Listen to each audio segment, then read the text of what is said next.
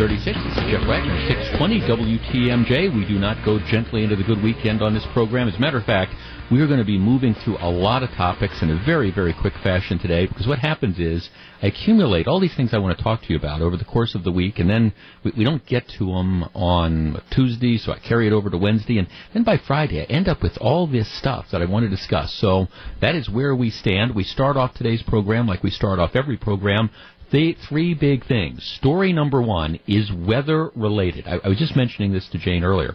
Um, last evening, I was at dinner and I got introduced to a couple who it's kind of an interesting story. Um, they, they spend a month every year. They're from Houston, live in Houston, but they spend a month every year in Wisconsin. They they come up here in August and they, they stay out in, in Lake Country. And they were telling me um, that they've been doing this. That the gentleman he's been doing this since he was a little boy. Apparently, his, his family his great grandmother or something was from like the West Bend area, and so, but it's it's a habit. The whole family comes up, multiple generations, and they they rent a cottage or something like that, and they vacation up here. So they, they happened to be in a restaurant that I was in last night, and I got introduced to them, and we were talking, and they were telling me that they were driving back to Houston, which is again where they live today. And it's a two day drive, so they're not going to get there t- tomorrow. And I said, of course, well, Houston, um, isn't that kind of in the epicenter of where this hurricane um, Harvey is about to hit? And they said, yes, it is. And so we, we got to talking, and they, they were telling me about like family members they have down in that area who are, you know, obviously very, very concerned about this. If you haven't been following the story, um, Hurricane Harvey is poised to make landfall in, in Texas um, sometime this evening. The last hurricane to make landfall in Texas as a Category 2 hurricane was in September of 2008. Um, state of disaster has been declared for 30 counties. The question is, it, it, might be a Category 2, it might be a Category 3. They expect that it's going to stall once it makes landfall. The estimates are you're going to have winds that are in excess of 120 to 130 um, miles per hour. Um, they estimate that there will be somewhere between 10 and 20 inches of rain at a minimum. And in, in some areas, you could have um, more than two feet of rain that, that's going to fall.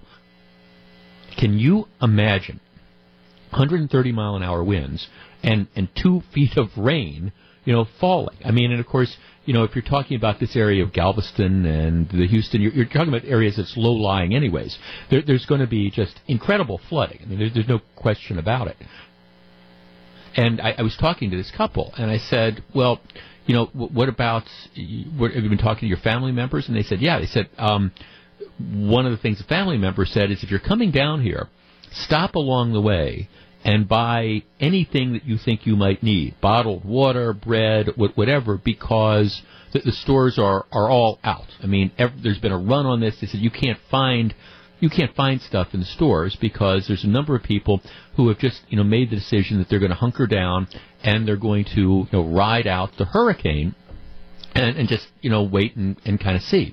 And so I was talking to this couple and it was kind of and I said, really, you're going to be driving into that? And they said, well, we're, not going to be stupid. I mean, we're we're going to be continue to monitor stuff. And they said, like for example, Friday night, you know, we're we're not going to be in Houston on Friday night. We're driving from Wisconsin down there, and we're going to be stopping off, you know, somewhere about halfway or, or whatever. And you know, obviously, if it's too dangerous, you know, we'll, we we might come back. We'll we'll turn around and come back, but we're not going to drive into this. But we got to talking about how lots of people just kind of make the decision that yeah, you know, this whether it's a hurricane or whether it's just like heavy rains or whatever, this is a part of living in that area and you don't you don't leave. You just kind of decide that you're going to like stick it out and see where it goes.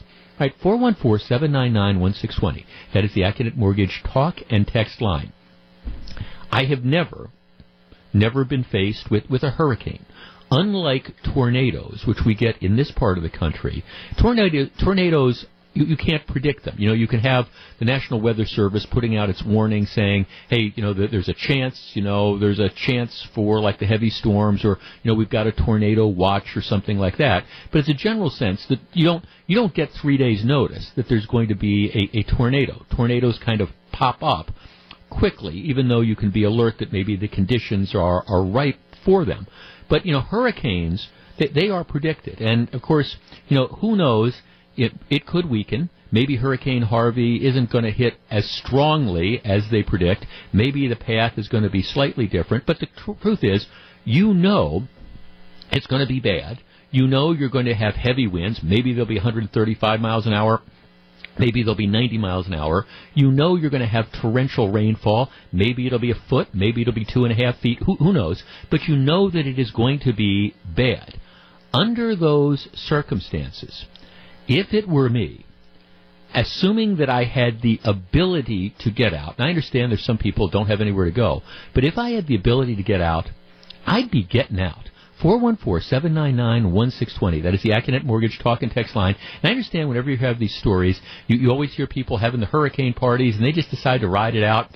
I, I'd be I'd be heading for higher, drier ground just as quick as I possibly could.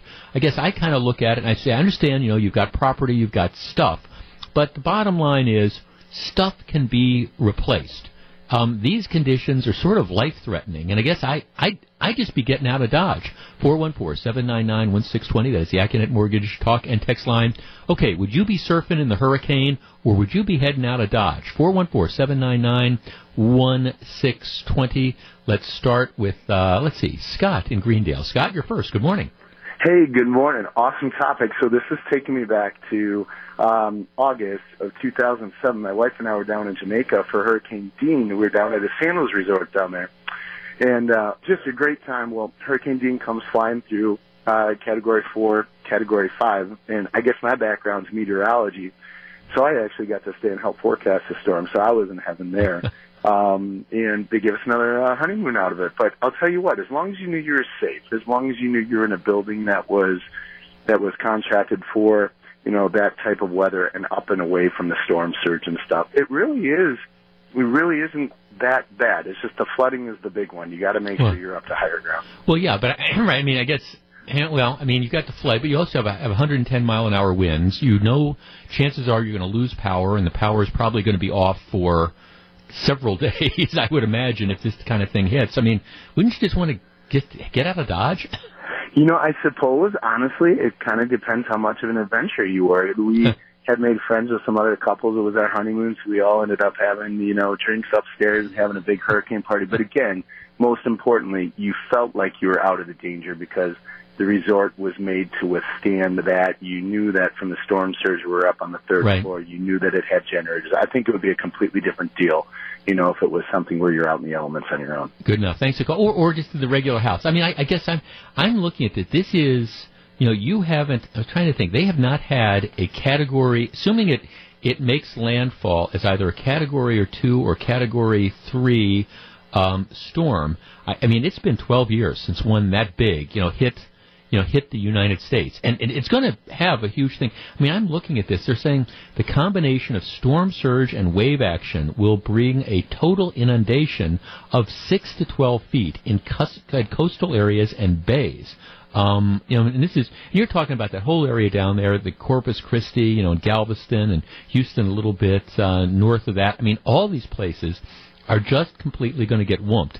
Catastrophic flooding. When I hear the phrase catastrophic flooding, that gets my attention. Damaging winds, isolated tornadoes that can arise, and, and lengthy power outages. Because, okay, so th- that's the other thing. It's, okay, even if you ride out the hurricane, you're talking about the, the aftermath of, of this. Now keep in mind, it's August. You are in South Texas. The humidity is 100% it is probably 95 degrees and incredibly humid if you're lucky, and you've got no power for a week, you know, 10 days, two weeks. No, no, no. That's one of these things where I appreciate, like I say, the people who want to go surfing in the hurricane. But if it's me, I think that's uh, all right. Let's that let's find a place. You know, we'll if we're leaving, if we're deciding to leave our nice cottage in Wisconsin, that's fine. Um, but we'll we'll stay we'll stay in um, Missouri or something. You know, we'll we'll check out some of those great uh, towns in Missouri or whatever, and wait for this entire thing to pass. At least that would be B. Big story number one, and we're going to continue to watch it. It is the whole situation with Hurricane Harvey. It is strengthening as it heads towards. Um, Houston and Corpus Christi and Galveston and all those type of places. And I guess my advice for anybody who'd listen is if you can get out, I understand sometimes there's people who can't get out. If you can get out, just just do it. You might get great stories if you survive the thing, but that is an if. Big story number two is coming up. The NRA is coming to town. Do we need to hide the women and children? Stick around. It's some people say yes. It's 846.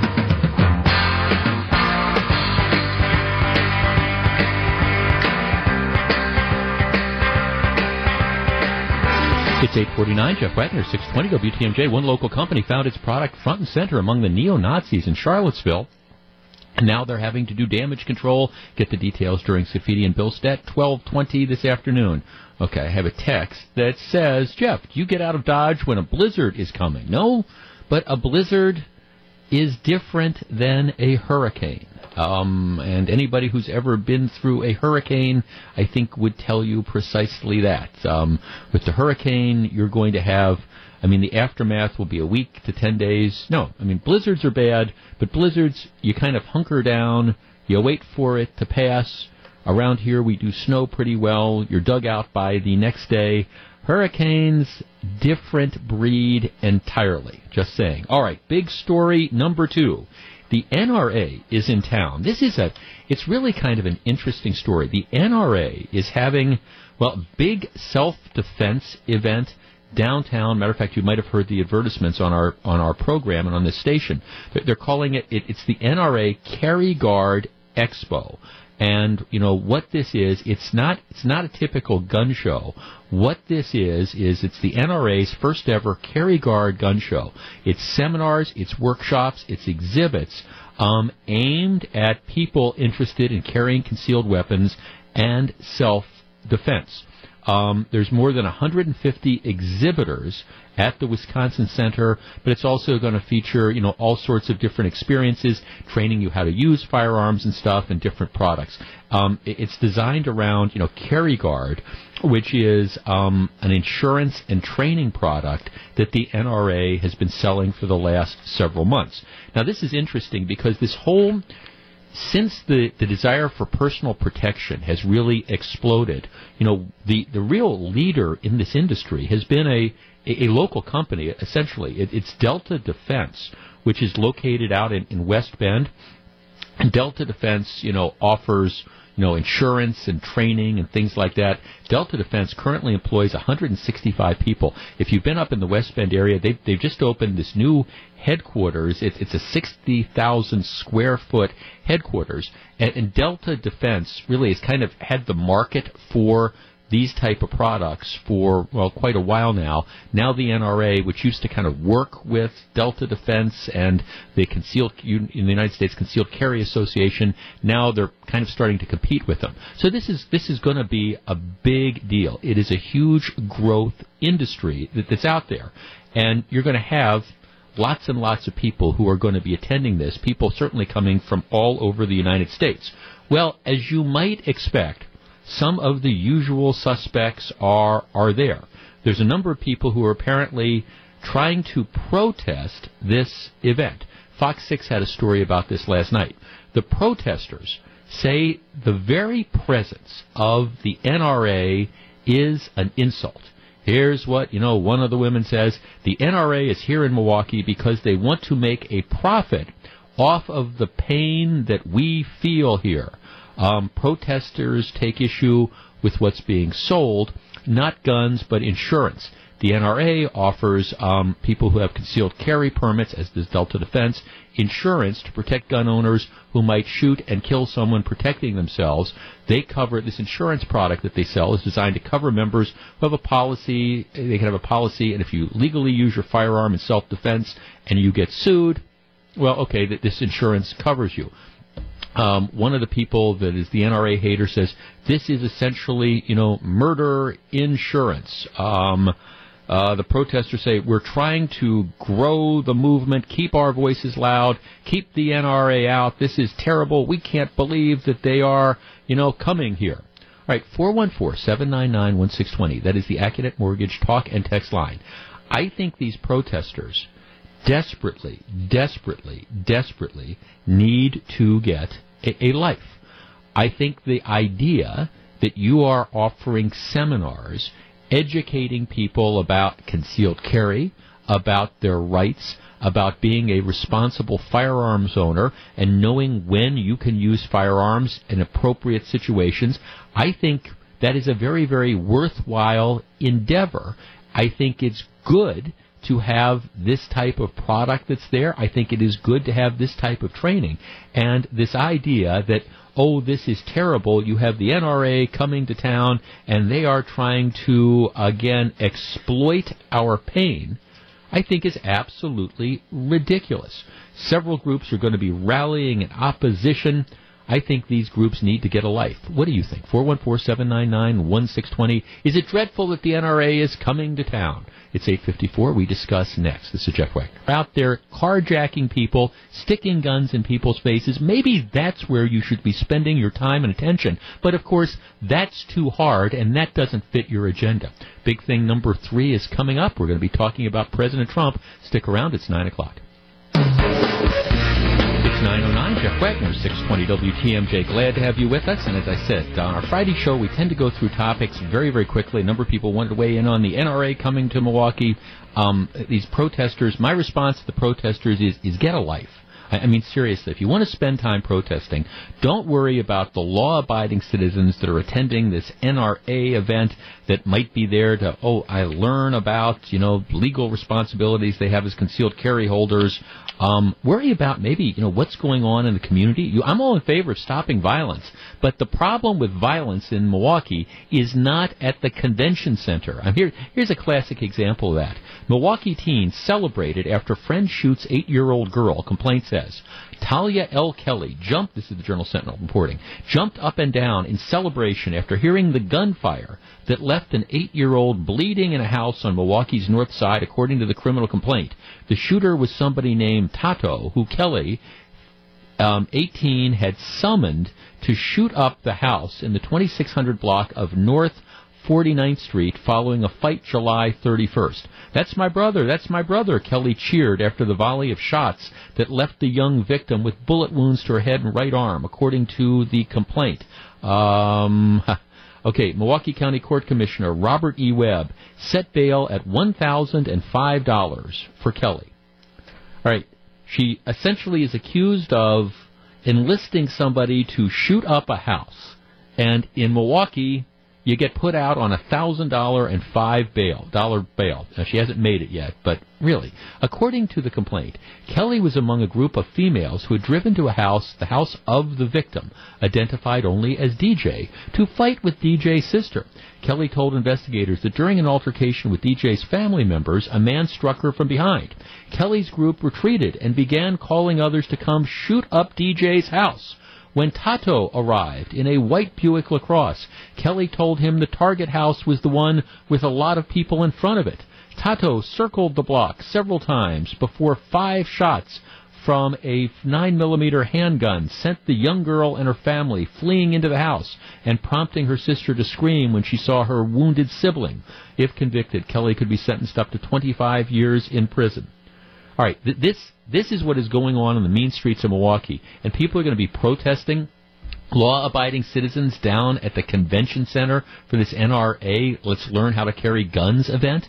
I mean, seriously, you want to talk about a bunch of screwed up priorities. This is where it exists. All right, big story number three. Former Republican Senator John Danforth, who must be, God, the guy must be 80. I mean, he was around forever. Um, he was a Republican. Um, he's out with a statement now saying that he considers President Trump to be hmm, the most divisive president in our history. Here's the story. Former Missouri GOP Senator John Danforth called President Trump the most divisive president in our history and warned Republicans not to let him tarnish the GOP's um, image. Trump is always eager to tell people that they don't belong here, um, whether it's Mexicans, Muslims, transgender people, or another group. His message is, you're not one of us. And when he has the opportunity to unite Americans, to inspire us, to call out the most hateful among us, the KKK and neo-Nazis, he refuses. This was a um, opinion piece that Danforth wrote that was published in the uh, uh, Washington Post. He, he's been out of the limelight for a long time. He was a Republican U.S. Senator from Missouri from 1976 to 1995, so he's been out of the spotlight for 20 some years. But he labels Donald Trump as the most divisive president in U.S. history. 414-799-1620. That is the Accunet Mortgage talk and text line. I do not, for the life of me, understand how 200 days into an administration you can say things like this. I understand that Donald Trump is controversial.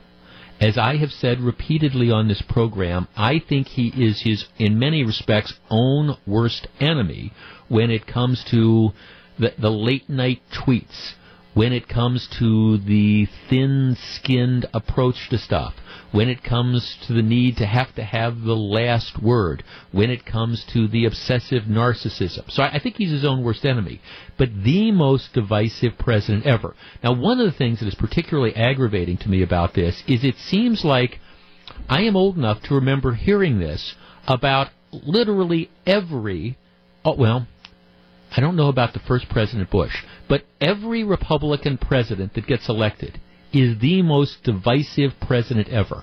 I remember when Ronald Reagan was elected. Oh my gosh, you've got this movie actor here. This is, he's dividing the country. Then, of course, when you had, you know, the second President Bush, oh, he's gotten us involved in these wars. He's the most divisive president ever. It seems to me that apparently any time you have a Republican that gets elected president, I understand Danforth is a retired Republican senator who, like I say, has been out of the limelight for the better part of two decades. Whenever there is a Republican that is elected, it is the Republican that is the most divisive president ever. You don't hear that about Barack Obama. You don't hear about that about Bill Clinton. You hear it about Ronald Reagan. You hear about it George Bush, and now you hear about it about Donald Trump.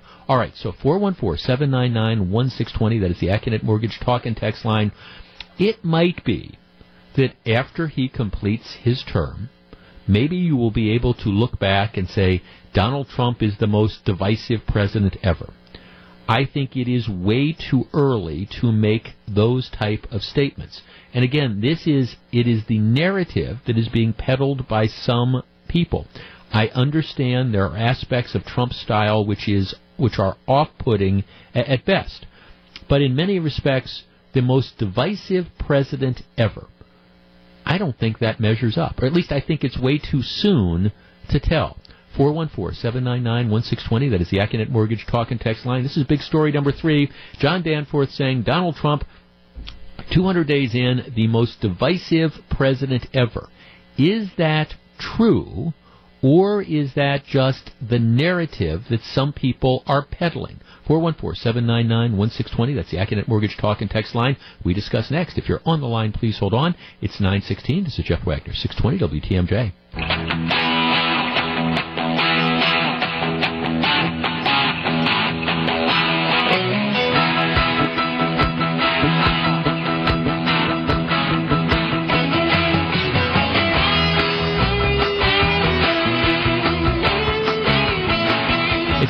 It's 919. This is Jeff Wagner, 620 WTMJ. The hype will be high for the Badgers football team this season.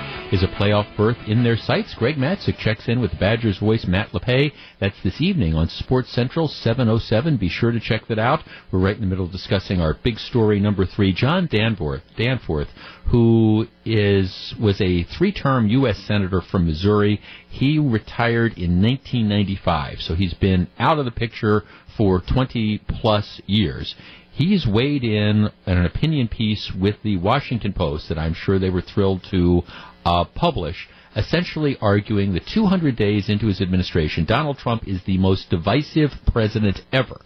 I, I think that this is absurd, and it might very well turn out that that's that's how this whole thing plays out. but you're 200 days in. I understand, as I say, there are aspects of President Trump's personality which, candidly, I think are off putting. I understand that there are some people that don't like the message of Donald Trump, or more importantly, perhaps the way he ends up delivering it, and add me into that category. I mean, I, I, I do. I mean, I was, I didn't like a lot of the stuff uh, he said during the campaign, and I didn't like the way that he, he said it. And I will be the first to acknowledge, especially after that rally that you had in Phoenix on Tuesday, that I, I've never seen anything like this. He, he's not presidential in the terms and what we typically think of as being presidential. Nevertheless, that that is who he is. And this idea that, well, we hate Trump, so it's him that's dividing the country, I think it is equally likely that the people who are the Trump haters are also as responsible for dividing the country.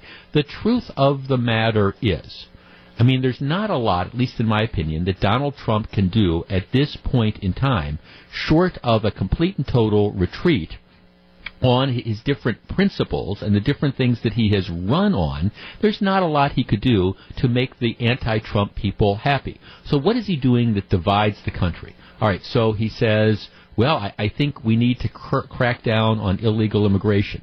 Okay, that's that divides the country. I mean, well, okay, maybe it divides it between people who think that you should be able to come into this country illegally and stay and not have consequences and not be deported. But I mean, that's a I think it is a mainstream sort of policy. Um, what does he do that divides the country? He says he supports voter ID because he believes there's voter fraud. Well, okay, that's that's divisive. You know, I understand that there's some people out there who argue, well, this is discriminatory about po- people of color. I would argue those people that make that argument, well, they're, they're the dividers as well. And it goes on and it goes on and it goes on. And I understand that this is the claim that's going to be out there now. If you support Republican policies, if you support a lot of the stuff that Trump is talking about, that means you have to be racist. That means you have to be a hater. That means you have to be a, a divider. Well, no, it, it, it doesn't. I mean, just because you support, for example, crackdowns on illegal immigration doesn't mean that you are racist or that you are a hater. Just because well, Russ Feingold wrote an opinion piece over the weekend saying that Republicans are racist because they support mass incarceration. Mass incarceration, of course, is the code word for holding people who commit crimes accountable. So if you believe that people who are sticking guns in other people's faces, regardless of what their race is, deserve to be put in prison, you're a racist? Give me a break. That's where the dividing is coming in. And I understand, once again, that President Trump's style gets in the way of, I think, the message of some of his policies. That is an issue, and it's something that he's got to figure out how to deal with if he wants to be reelected and he wants to have his presidency succeed. I think the style gets in the way of substance. But I, I've seen this argument come out time after time. Ronald Reagan, most divisive president ever. George Bush, most divisive president ever. You never hear this about the other side. Might Donald Trump turn out to be the most divisive president ever? Maybe. But the jury is real out, and it's way too soon to tell on that. And I think maybe sometimes the people who don't like Trump, who claim that Trump is dividing the country, maybe they need to look inward a little bit and determine whether or not they have a role in that. Just saying. All right, coming up next, a story about a guy who is learning, well, some of the consequences of going on the internet. I'll tell you about it and we'll discuss. Stick around. It is 924. This is Jeff Wagner, 620 WTMJ. And the message is if you think if you think it's a good idea to publish stuff on the internet, you might want to think twice. Stick around. 926. Jeff Wagner, 620 WTMJ. The Brewers look to topple baseball's best team this weekend as they battle the Dodgers in Los Angeles. Jeff Levering and Lane Grindle begin our coverage of Game 1 this evening at 8.35. It is sponsored by your Milwaukee Honda dealers. Okay, yesterday I was explaining how I have, in the, the scheme of, of people that I have sympathy for, of the top 5,000, Colin Kaepernick is about 5090. Um, he's, of course, the multi-millionaire former football player who created all the controversy by deciding, hey, I'm making eight or nine or ten million dollars guaranteed, but this is such an awful country. I'm not going to stand during the national anthem. Okay, so he did that. Um, his contract expired. He is without a team. Partly he is without a team because he wants to be paid millions of dollars and he's not that good. But partly he's uh, without a team because he is a hot potato. He is very, very controversial because of these stands. NFL TV ratings have been on the decline, and I think these player protests are one of the reasons for it. I understand why an employer would simply say, this guy is not worth the aggravation. He's going to be a distraction. He's a backup quarterback. He's going to be a distraction who he is going to alienate a portion of the fan base who who cares? Why do we need this? And so I mean I understand. So two days ago there's a big protest outside the NFL in New York. One of God's ways of telling you is that you have too much damn time on your hands is if you could attend the Colin Kaepernick protest. And and one of the things people say, well, NFL is squashing his free speech rights. Well, free speech, the First Amendment, that applies to government restricting your right of, of speech. As a general rule, with a handful of exceptions, your free speech rights um, kind of end when you enter the workplace. And, you know, people find that out to their, I think, surprise and, um, moreover, sometimes to their disappointment. Okay, so here is the latest story, and I want to discuss this with you. All right, um, you have you have the rally in Phoenix that Donald Trump was staging on Tuesday. You have all the counter protesters that show up there is a guy named James Cabo who um, ends up posting a comment on Facebook. Big Dog, who's producing the show today. Whenever you go on Facebook, just you gotta be careful what you say. So, okay, you you got the protest. This is before the protest in Phoenix for the Trump rally. He goes on Facebook, and this is what he writes: "You are all pathetic. Can't wait to drive through 4x4 with push bumper will be sweet in this crowd. I named my lifted truck Trumper, he wrote. And of course, this, this is in the aftermath of the crazy neo-Nazi who drove into the crowd in Charlottesville and, and hit and killed the woman and injured all sorts of other people. So this guy goes on Facebook and says, it's directed to the protesters. You are all pathetic. Can't wait to drive through. 4x4 with push bumpers will be sweet in this crowd. I named my lifted tru- truck Trumper. All right. Um, people take screenshots of the post, and they're able to figure out who this guy ends up being. So then what happens is they identify him, and they find out the place where he works. And people start contacting the place where he works, which is this auto services store about 40 miles outside of downtown Phoenix. And so as soon as this happens, the store says West Valley Tires Point S wants to publicly state we do not condone or support violence or prejudice in any way, shape, or form. We were recently made aware of an employee that posted outrageous posts and videos that are in no way affiliated with the positive views, values, and appreciation we have for people in our community and throughout the world. This person is no longer affiliated with West Valley Tires Point S. So, in other words, after this guy gets called out for making these posts, his company fires him 414-799-1620. That is the Accunet Mortgage talk and text line. Did he deserve to be fired from his job for putting this post up, a post he made on his own time, essentially saying, hey, I think it would be cool to drive through this crowd of protesters? 414-799-1620. I'll tell you where I come down on this. But what do you think? Was it fair to fire him for this post? It's 935. Jeff Wagner, 620 WTMJ. The newest candidate for governor acknowledges that it won't be easy, saying money is always a concern. John Mercure talks to state school superintendent Tony Evers at 320 on Wisconsin's Afternoon News. Okay, here's the story we're discussing. Now, of course, there's been this huge controversy after the white supremacist, crazy 20-year-old neo-Nazi drives a car into a group of protesters in Charlottesville you know, a week and a half ago. Um, all right, last Tuesday night, big rally in Phoenix for President Trump. Lots of supporters inside the building, lots of protesters outside. You have a guy who posts the following on Facebook, directed at the protesters. You are all pathetic. Can't wait to drive through. 4x4 with push bumper will be sweet in this crowd. I named my lifted truck Trumper.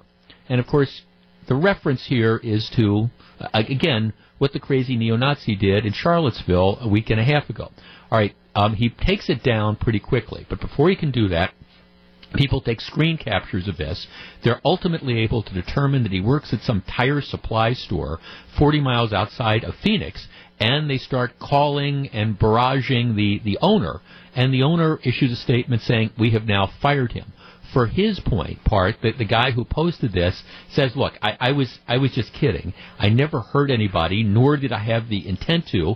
I never said I was actually going to hit anybody with the vehicle. They assumed it. Never would have thought it would be a big deal."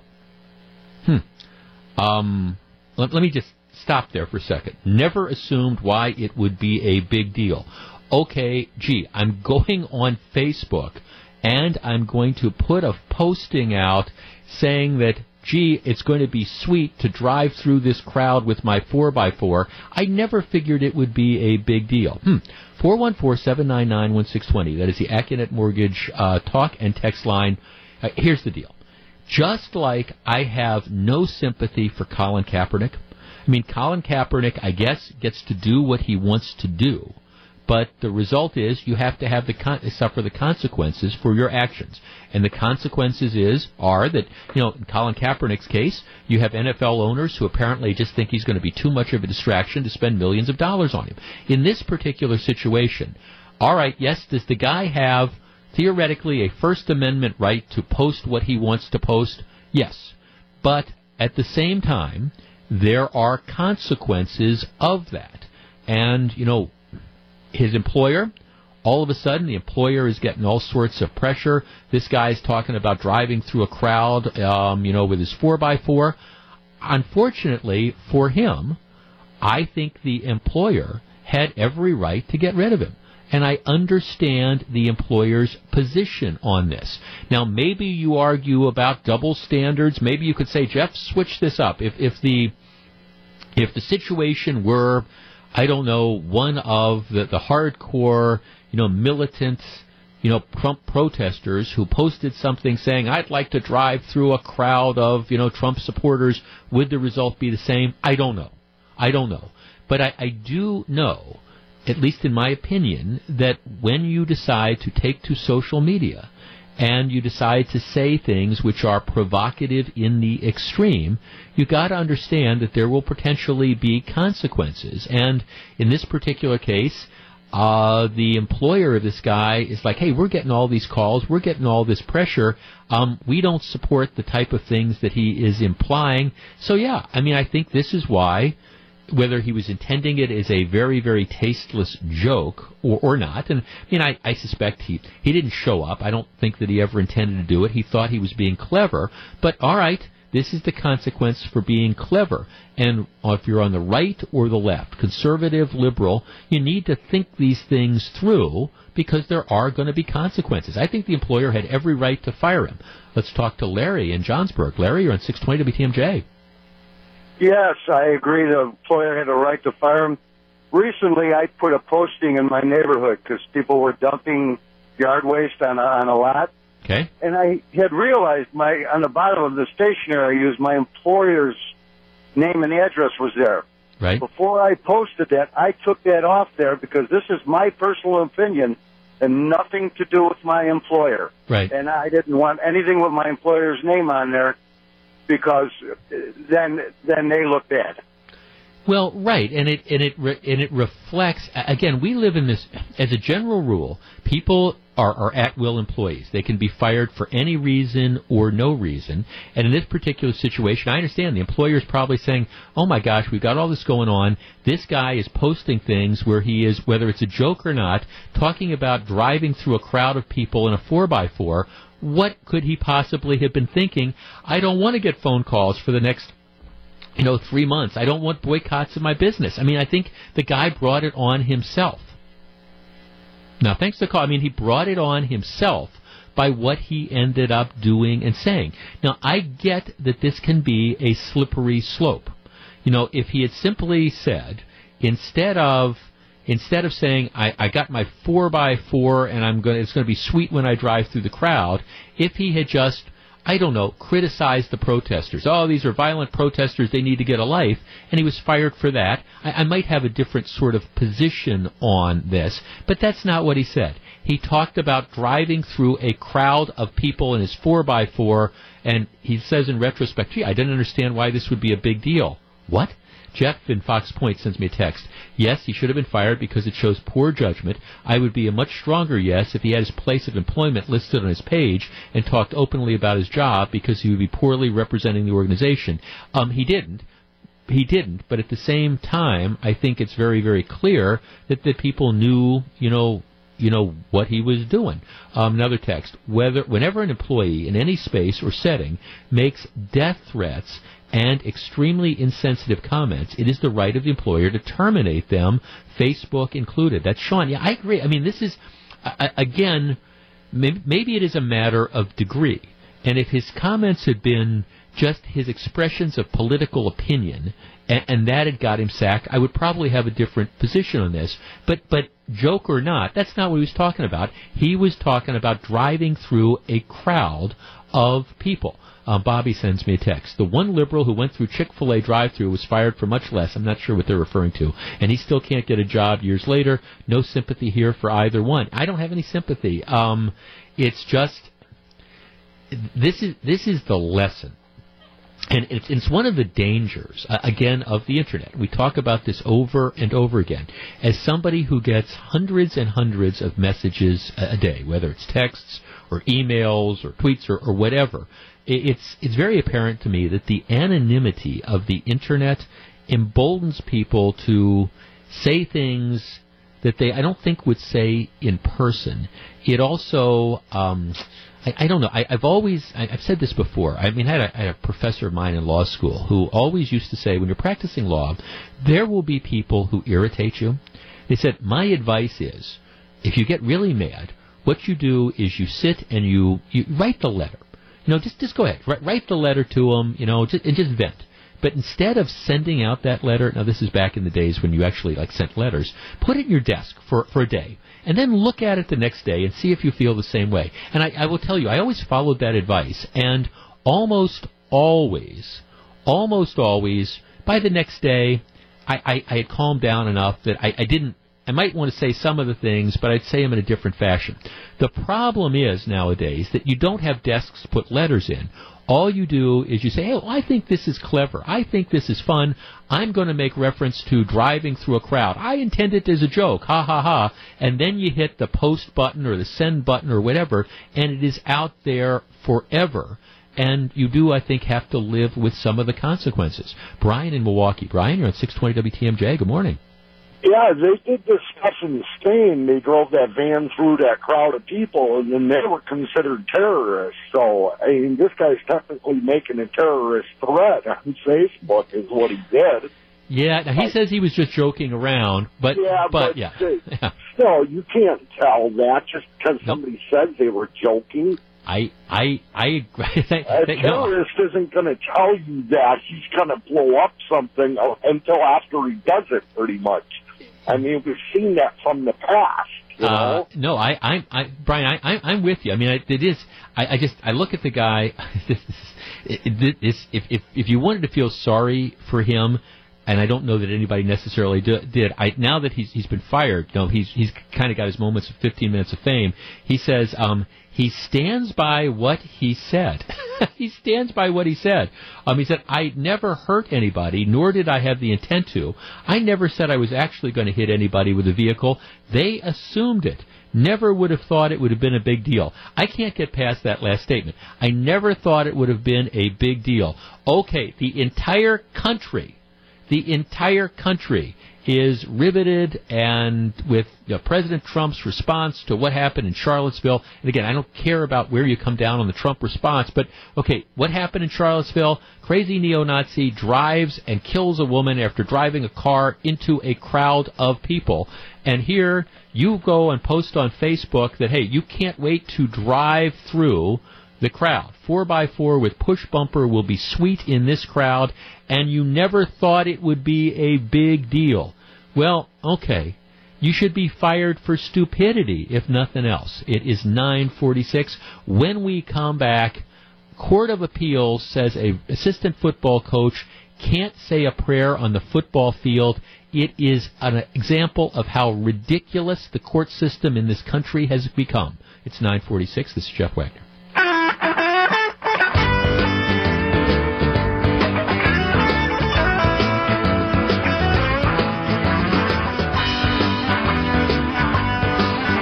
It's 949. This is Jeff Wagner, 620 WTMJ. The impact of the Foxconn deal will be felt throughout the state in a myriad of ways.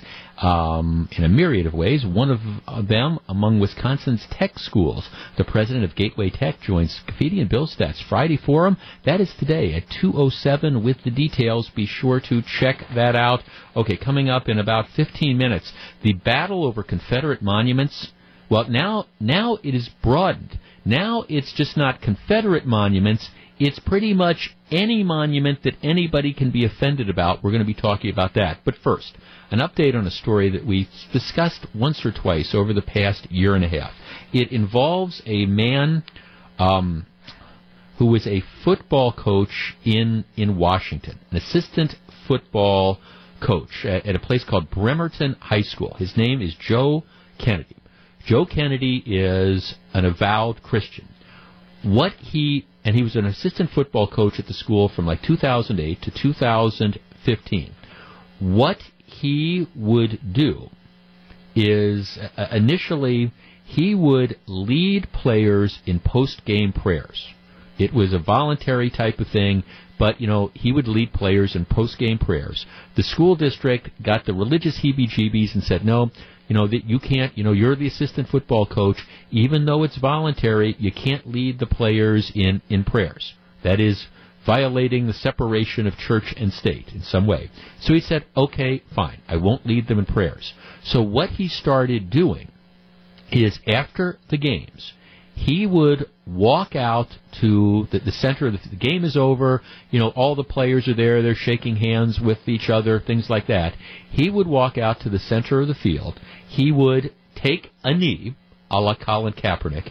He would bow his head, and he would essentially say a private prayer to himself, where you know he thanked God for all his blessings and the fact that nobody had been injured during the game, those things. So th- this wasn't a public prayer. He was doing this, and it wasn't like over the loudspeaker. He would just go out and he would take a, a knee, kneel down, bow his head, and say a prayer.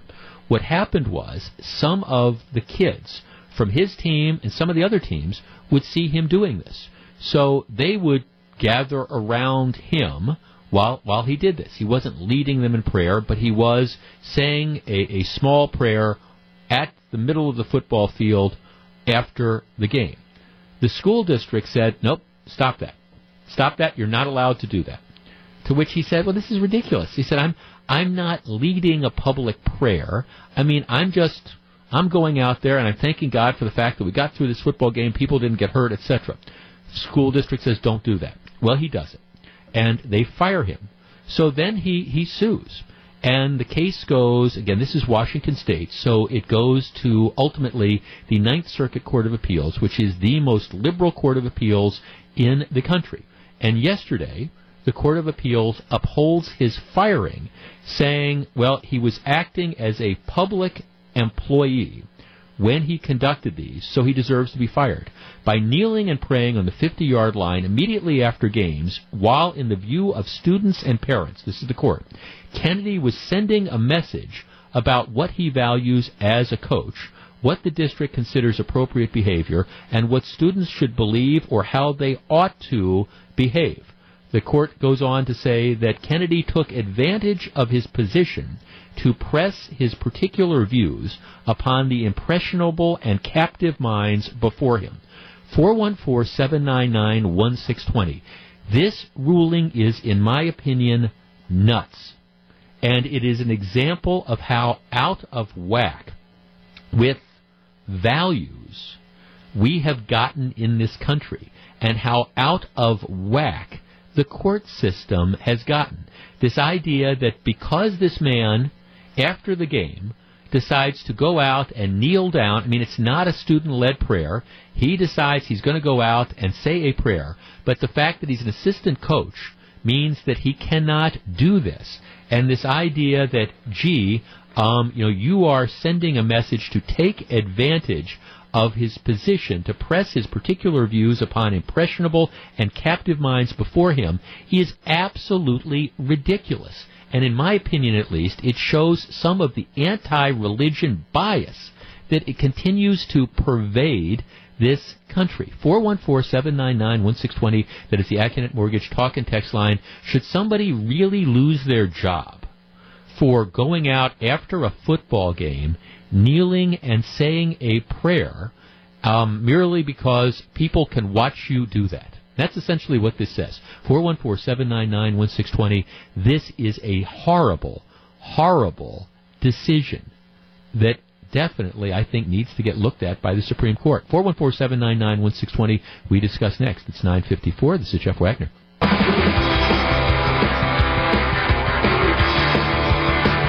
957. Jeff Wagner, 620 WTMJ. Let's start with Dwayne. Dwayne, good morning. Good morning, Jeff.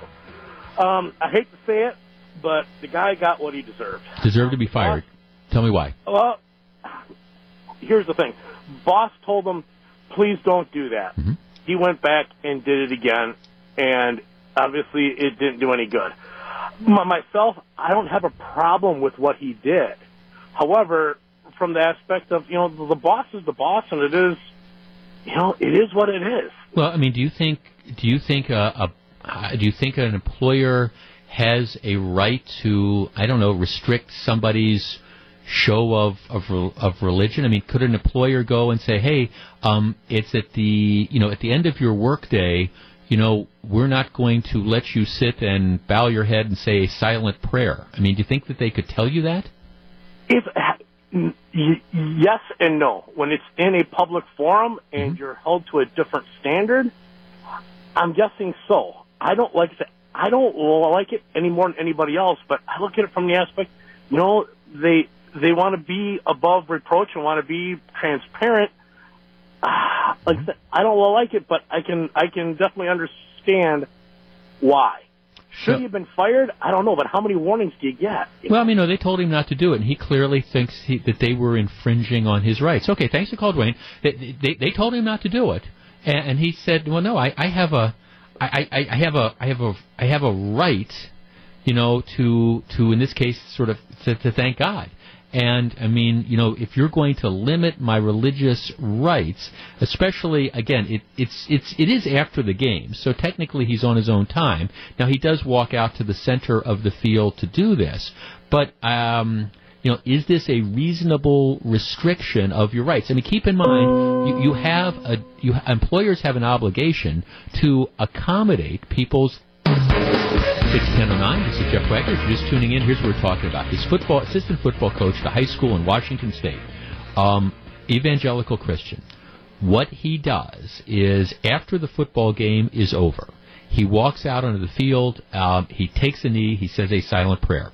School told him don't do that because uh, we, we think that people can see you um, and they're going to think presumably that we're endorsing some form of religion. He says, no, I have a right to do this. You know, you, you can't stop me from my legitimate exercise in religion. I, I'm not leading kids in a prayer. I go out, I kneel, I say a 30 second prayer, and then I move on.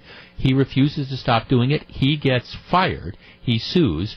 Yesterday, a panel of the Ninth Circuit Court of Appeals, which is the most liberal court in the country, says, well, well, no, he, he, he's a, I mean, the rationale is really interesting. By kneeling and praying on the 50 yard line immediately after game, while in games, in the view of students and parents, he was sending a message about what he values as a coach, what the district considers appropriate behavior, and what students should believe or how they ought to believe. He added, they say, he took advantage of his position to press his particular views upon impressionable and captive minds before him. What this court decision is therefore saying is that any any public employee, in this case like a football coach, who makes any expression of religion at all. For example, let's say you're on the sidelines and, I don't know, you cross yourself. That would be violative of the rules. Really. 414-799-1620. Todd in Sheboygan. Todd, you're on 620 WTMJ. Good morning. Hey, good morning. What do you think? Well, I, I, I agree with that the previous caller. I I mean, this coach know, knows the rules, and in a public school, there is a there is a definite uh, definition of separation of church and state, especially not only for praying but also teaching religion uh, in the classroom. Mm-hmm. But he's not so, teaching religion in class. But he's not teaching religion in the classroom. No, I understand that, but I'm just saying, as a, as a teacher, you can't teach religious beliefs in a classroom. Uh, so he he knew the he knew the rules. Now, the only question I got is this guy, if this coach was that strong in his religious convictions. Back in the day when I was in high school, there was an organization called uh, Fellowship of Christian Athletes. Uh-huh. Now, I, I I wasn't a part of that. I I don't know what their um, what their um, format is as far as getting athletes together to mm-hmm. you know discuss and stew the, right. the Christian beliefs and that uh, if it's done in in school. No, I'm sure it has to be done outside of school. Todd, let me right. ask you. Let me ask you this. Let me let me. If instead of a, a football coach, let's say you had a teacher at a public school who is sitting in it's a it's a joint it's the cafeteria. So the teacher eats lunch in the same cafeteria the students eat in. And before the teacher sits down and before he or she has their meal, they bow their head and say like a silent prayer, you know, just give thanks like people do. Right. Do you yeah. think the school would have the right to say you can't you you can't say this prayer before you eat? You know, I, probably not, but I, I I don't know how much of that's if that's even being done. Um, okay. All right. Well, thanks. I, I mean, I, I, throw that because I mean, it seems to me, in all honesty, that that's the same. The, the, the school, the school, and the is taking the position, and the court is, is, supporting the idea that if you are a public employee, in this case, it's the football, the assistant football coach, and you, while you're on, I guess, the public dime, you know, it's it's after the game, but still, okay, it's you you do something and make a public display of your religious belief, you're not entitled to do that. All right, that that. So I mean, I, I, do. I mean, I think that's that is the logical extension. What if you've got the teacher that's sitting in the the cafeteria, um, buys their lunch, sits down and says a prayer, silent prayer, doesn't lead anybody in prayer, just says a silent prayer, bows his or her head um, before they eat, because they're doing it in front of I mean, theoretically, people could be watching them, him or her. Do, do have are we really saying that you, you don't have the right to sit and, for example, pray before your, your noontime meal if you're in a public school. 414-799-1620. Let's talk to Tom in uh, Wauwatosa. Tom, you're on 620 WTMJ. Good morning. Good morning, Jeff. Jeff, I, I support his right to do that absolutely, and I will tell you, I guarantee you, this would have had a totally different outcome had he been Muslim or uh, had he been protesting uh, transgender participation in the school. Those are sacred cows. Well, it, it, Christians it, are being ridiculed and put down every day now. Well, it, it would be interesting if um, you know. Let, us take the let's take the Muslim example. If, for example, um, there was you know, he was pushing to do one of the daily devotions, and it came up during the time of football practice, and the, the school decided we're not going to allow you, you know, five minutes during the football practice to, uh, again, say your devotions. You know, it would be a completely different. First of all, the school wouldn't do that, I don't think, and secondly, yeah, no, they wouldn't come.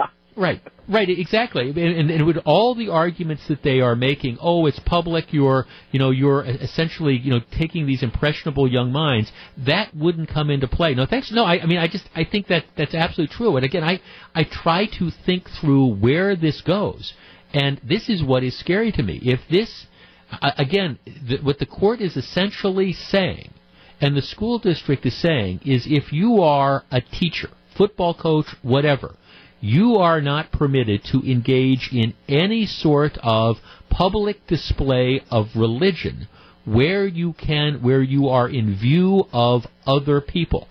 I am sorry, that's nuts. That, that Constitution can't mean that.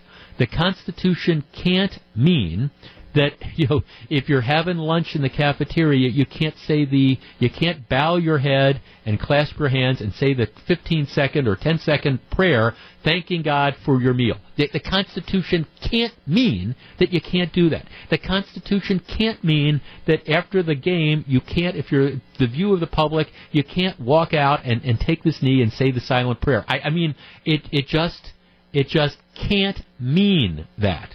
Can it really? Let's talk to Joe in Oconomowoc. Joe, you're on 620 WTMJ. Hey, good morning. Thanks for taking Hi, the call. Hi, Joe. you know, it's getting ludicrous. It's actually the point where you know it's it's, it's becoming a joke. You know, now I got to worry about you know who's following me if I was a teacher and it's one of my students and I'm turning into my church on Sunday. you know, it really, you know, it's uh, it, it's out there. On the flip side, you know, I got to worry about sending my uh, child to school and worry about whether someone who identifies as a, as as a female but is really a male is going to be in that bathroom or that locker room. Um, side, I mean, where do we draw the lines here? This is this has actually gotten well, it, so it, far out of line. It, it has. I mean, it, and I guess that's what struck me about the story. It is just so, again, completely out of whack. Now, thanks to now, I have a number of people who are texting me and or, or calling up saying, "Okay, he, he's he's fired for violating the rules." Well, it's it's not that simple. You know, you you know, employers, even public employers, have a duty to make reasonable accommodations for people's religious beliefs. And, and the key is, is reasonable, but you, you can't have a rule. An employer can't simply say, come in and say, all right, Jeff, um, we're we're not going to allow you to say a silent prayer at your desk. They could say we don't want to pray on the on the radio, but they could they they you know, they would have to have a reason for saying, and a pretty good reason for saying, you know, we're, if, you know, we're, we're let me take the example I've been giving. Um, we don't have a lunchroom here, but if we did, um, and they would say, Jeff, we don't want you exercising, you know, we don't want you saying a prayer before you eat for whatever reason. They would have to have a, a justifiable reason for doing that. So, I mean, you can't, when it comes to restricting people's religious rights, you have to have a reason for that. And, and this idea that somebody might see you, to me, is just a, a ridiculous sort of reason. Tim in Clinton. Tim, you're on 620 WTMJ. Hey, Jeff. Uh, yeah, I'm a, an assistant high school football coach here in the state, and uh, you know, um, uh, our, our stadium is our high school is a little ways away. We so the kids walk down, and on my walk down, I stop at a monument that uh, they put up for a, a young man that was uh, killed in uh, Afghanistan in, in, in the war, and uh, I stop and take off my hat, bow my head, say a little little prayer, and uh, you know, it's out and where anybody can drive by and see. Um, and better also be, then better be the- careful, after- Tim, because it sounds to me like your if your school district told you stop doing that, you might be running afoul of this court decision. Well, then they would, yeah, then they could take me to court because I wouldn't stop. But I mean, and then, you know, after we do the national anthem, um, you know, I always do a little cross and just, it's just, I don't think anybody's even noticed. I don't know if they have or they haven't. Uh, on Fridays, uh, the morning, uh, when school starts, we have a breakfast for our team that a local church puts on. A pastor gets up, gives a, a talk, and it's usually about John Wooden's uh, pyramid of success or Right. something along those lines. But we always, uh, before we eat, say a prayer, um, and it's just what we do on Fridays. Yeah. now, right. I mean, I guess thanks. I mean, I wonder how far this goes. No, thanks because what what about what about in your situation? So so you're there, you're on school grounds, you're doing this. What about the kids who walk by and they see this this prayer breakfast going on? This is just. I'm sorry, it's just bizarre. The Constitution cannot mean this. Now, I understand it would be one thing if you would say, as a condition of playing on this football team, you've got to participate in the student-led prayer or in this in this coach-led prayer. I get that, but this guy, he's taken a knee, he's saying the silent prayer. Um, that's that's what is just bizarre to me, and um, I, I don't know if they're going to appeal this to the Supreme Court. I hope more of these quote unquote separation of church and state cases start going up because I think we're so out of whack when it comes to, I, again, trying to get particularly Christianity and any references to Christianity out of the public schools that it needs to be reined in. Okay, coming up in just a couple minutes. You've got the war on Christianity. Now you have the war on historical monuments. If you thought it was going to stop at Confederate monuments, you are wrong. Stick around. It's 1021. This is Jeff Wagner.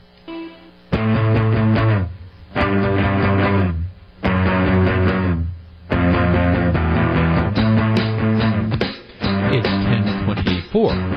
Jeff Wagner, 620 WTMJ. Milwaukee Mayor Tom Barrett says that without help from Madison, police officer positions in his city will be eliminated. The mayor joins John Mercure live at 4:20 today on Wisconsin's Afternoon News. By the way, I, I, I've weighed in on this. I don't oppose a a sales tax, a dedicated sales tax to help pay for fire and police. So let's let's get that out of the way. But this idea of of pleading poverty. And I understand the police take more and more of a part of Milwaukee's budget, but the idea of pleading poverty when you have all these we don't talk about getting rid of like staffers that the aldermen have or or getting rid of okay, some of the, the people that are out there, you know, on the mayor's staff, or we, we don't talk about, oh, I don't know, maybe not spending a couple million dollars in operating costs on, on the trolleys, but it's, we need all this money. We, there's nowhere we can cut. We need all this money or else we can't fill 84 spots on the police department. I mean, is, isn't that just kind of an interesting philosophy? And again, I, I, I don't, the pro, mo, crime in Milwaukee is out of control. There's just no question about it. And one of the steps to deal with it is to, again, you, you need more officers on the street. So if you got to do this to pay for it, it's fine. But um, I, tell you, you could hire a couple of those police officers if we weren't getting ready to pay operating costs for Tom's trolley folly. Just saying. My guess is there's aides to aldermen and aides to the mayor and a whole bunch of mid-level bureaucrats that, well, if if they left tomorrow you wouldn't necessarily miss them. And I'm not calling for these people to be fired. I don't like to see people lose their jobs, but it is interesting to me that whenever you have a financial crisis, you don't go after the mid-level bureaucrats. You go after the police positions. Um, just, just saying. Hey, speaking of schools, um, as an update to what we've talked about over the last two days, this MPS teacher who was attacked earlier this week at South Division High School, MPS back in session for all of a week, and you have the brutal beatdown of, of a teacher in a classroom. And of course, the untold story about this is stuff like this happens on an almost daily basis at, at MPS schools.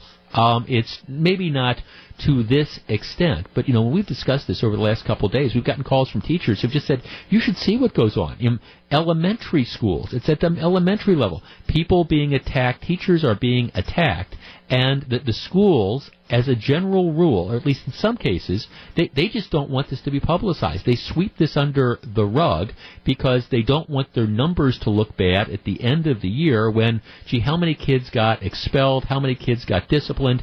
They they don't they don't care about the reality. They just don't want the perception to be that the schools are dangerous. So you've got this going on. You know, you talk to teachers, they know the difference. They know how dangerous it is in the classroom. And then even when some of these violent thugs are, are expelled, all that is, it's the dance of the lemons. They're expelled from one school, but they end up in another MPS school where they can terrorize the teachers at that school or their fellow classmates. It is an absolute nightmare, and it's not going to end until you get the thugs out of the classrooms. And that's why it's going to be really, really, really interesting to me to see what happens to the 16 year old who attacked the teacher. You know, is the district attorney going to charge him? Is the district attorney going to charge him as an adult? Anything short of that would be I, I think just absolutely outrageous.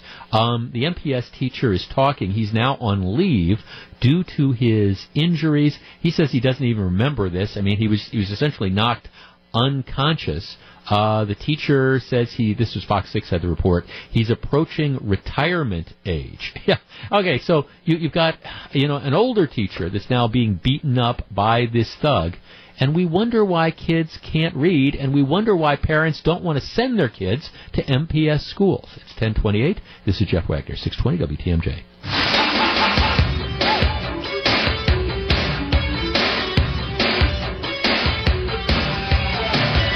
It's 1036, Jeff Wagner, 620 WTMJ. I am genuinely so happy to have you spending Friday mornings. We do not, with me, we do not go quietly into the good weekend here. A lot of interesting sports programming coming up. Uh, typically, the, the, most important preseason game is the third game of the year. Um, you can hear that Saturday night. The Packers travel to Denver. Also, a big weekend for the Brewers. This is uh, it's going to be tough. Los Angeles already won 90 games. Los Angeles Dodgers may, maybe might be the best baseball team, not just this year, but maybe the best baseball team to come along in a long time, and the Brewers have a tough three game series. I think uh, they're three games behind the Cubs. They they, they got to win one. I think they have we both think they have to win two out of three games. To I mean, you, you just you don't want to be five or six games behind the Cubs coming back from the road trip. So uh, then, of course, you come back from the road trip and you play the Cardinals and the Nationals. That's not any uh, bed of roses either. Uh, NFL players continue to protest racial injustices by kneeling during pregame activities. Packers safety Ha Ha Clinton-Dix is doing something a little different. Greg Matzek shares the story at 6:45 tonight on Sports Central. And uh, yeah, tune in to hear Greg's uh, description of that. My I, I think Ha Ha Clinton-Dix is doing something that's actually a lot more constructive than some of these protests as well. All right. There has been, of course, an, an ongoing controversy for the last couple years that really came to a head a week and a half ago in Charlottesville over Confederate monuments. You know, um, and of course the, the debate is now escalated because th- th- this debate over this Robert E. Lee statue that they had in Charlottesville, Virginia, it, it really, if you talk to people from Charlottesville, th- this was not th- this was not a big deal to anybody there. Um, but it, it became an, a national issue when you had the white supremacists decide that they're going to march to support the statue, and then you have the counter protesters show up, and then you have the violence that occurred, all, all these different types of things.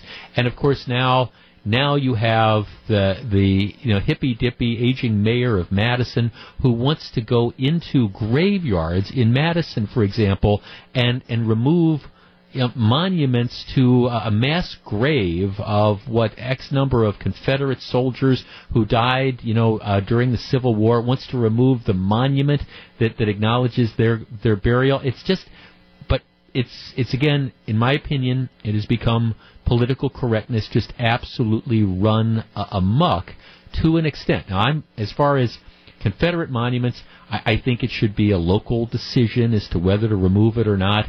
But this idea that you have people that are now going to go vandalize statues and things like that, I, I don't buy into that. But if you thought it was going to end with Confederate monuments, you are sorely mistaken because the war on political correctness is now expanding. There's a really interesting story in the New York Times, and it kind of it capsulizes a series of stories that I've actually been kind of carrying around with me to talk about with you. Hey, let me read you a portion of it, and then we're going to discuss. Far from Dixie, outcry grows over a wider array of monuments. It began with calls to remove Confederate generals. But since the violence in Charlottesville two weeks ago, the anger from the left over monuments and public images deemed racist, insensitive, or inappropriate has quickly spread. It has spread to statues of Christopher Columbus, a statue of the former Philadelphia tough cop mayor Frank Rizzo. It has spread to Boston's landmark Faneuil Hall, I think that's how you say it, um, it has spread to a popular Chicago thoroughfare and even Maryland state song. Right? Let me let me walk through some of this.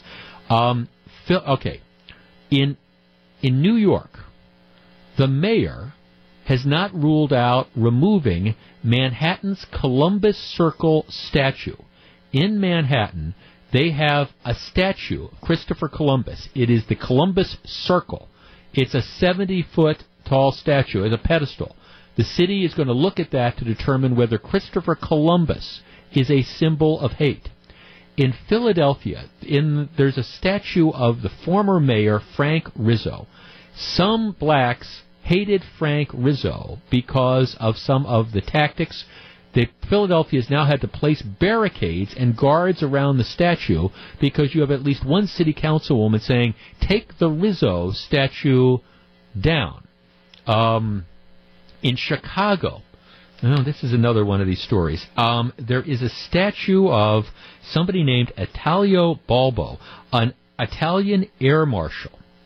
All right, and and this is Balbo Drive is one of the main thoroughfares down in Chicago. Um, this statue was presented to the city by Benito Mussolini in 1933. It has been there since 1933. There are people saying, well, Mussolini donated this, this statue. Um, we, we have to take this down. We cannot have this there. In Boston, there are calls for renaming historic Faneuil, I think that's how you say it, Hall, because Peter Faneuil, who donated the building to the city in, wait for this, 1743. So the building, you're talking 280 years. Um, now there are calls to rename this because he was a slave owner. Um, Columbus, of course, um, is, hated because Columbus um, uh, had impact on native people. In Baltimore, in addition, we were talking about the New York thing. In Baltimore, a monument to Christopher Columbus, more than 200 years old, was defaced on Monday as a guy stood um, carrying a sign calling racism, tear it down. In Detroit, protesters gathered on Saturday at a Columbus statue. And like I say, you've got the thing going on in New York. All right, 414-799-1620. That is the Accunet Mortgage talk and text line. All right, th- this is now spreading beyond Confederate monuments. This, in my opinion, as a general rule, is the war on this is political correctness that is run amok. This is people with way too much time on their hands who are attempting to sanitize history. Really, you got to tear down a statue of Christopher Columbus? Really, you've got to rename Columbus Circle. Really, you've got a statue donated by Mussolini in 1933, uh, Balbo Drive, major thoroughfare. We, we have to take this down. I mean, cannot we appreciate our history, good and bad? But now any statue has to go. 414-799-1620. That is the Accunet Mortgage talk and text line. This is a scary, I mean scary trend that some of the forces of political correctness are now pushing. This goes beyond Confederate monuments, and this goes towards the history, the shared history of people in this country. And I wonder where it is going to end. 414-799-1620, we discuss. If you're on the line, please hold on. It's 1044. This is Jeff Wagner.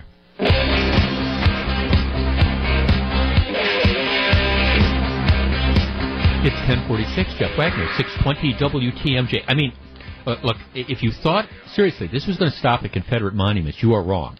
And now this is spread out all across the country where you have these activists who are, are going after history. Whether it's let's get rid of Christopher Columbus. You can't have a statue recognizing Christopher Columbus because of the impact that he had on um, the native peoples. You you can't have oh, monuments or buildings named after people who donated them in 1743 because they were slave owners, despite the fact that there was lots of people who were slave owners in 1743.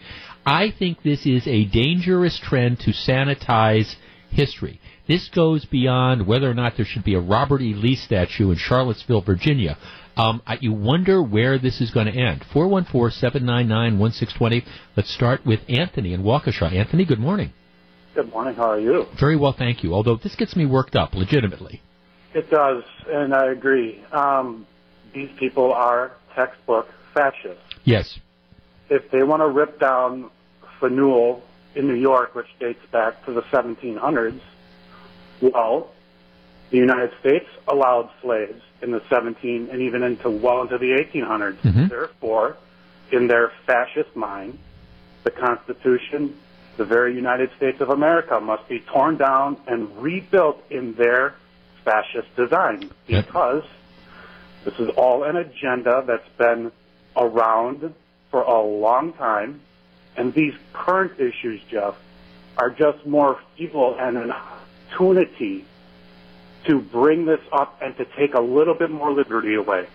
First, a long time back, it was take away the Our Father, take away the Ten Commandments, get the church away. They they full church, and now people are ripe to be taken advantage of, all because they are truly fascist. Well, it, it is. They are hate. Well, right, th- right, and, and it's it's like right. Thanks. It, it's okay. We're we're going to have this kind of revisionist views. We're going to look at this, and, and now, if there's anything, if there is anything in the background of an historical figure that we find, judging by 2017 standards, to be unacceptable, well, then it, it's got to come down. We we can't honor this. We can't recognize it.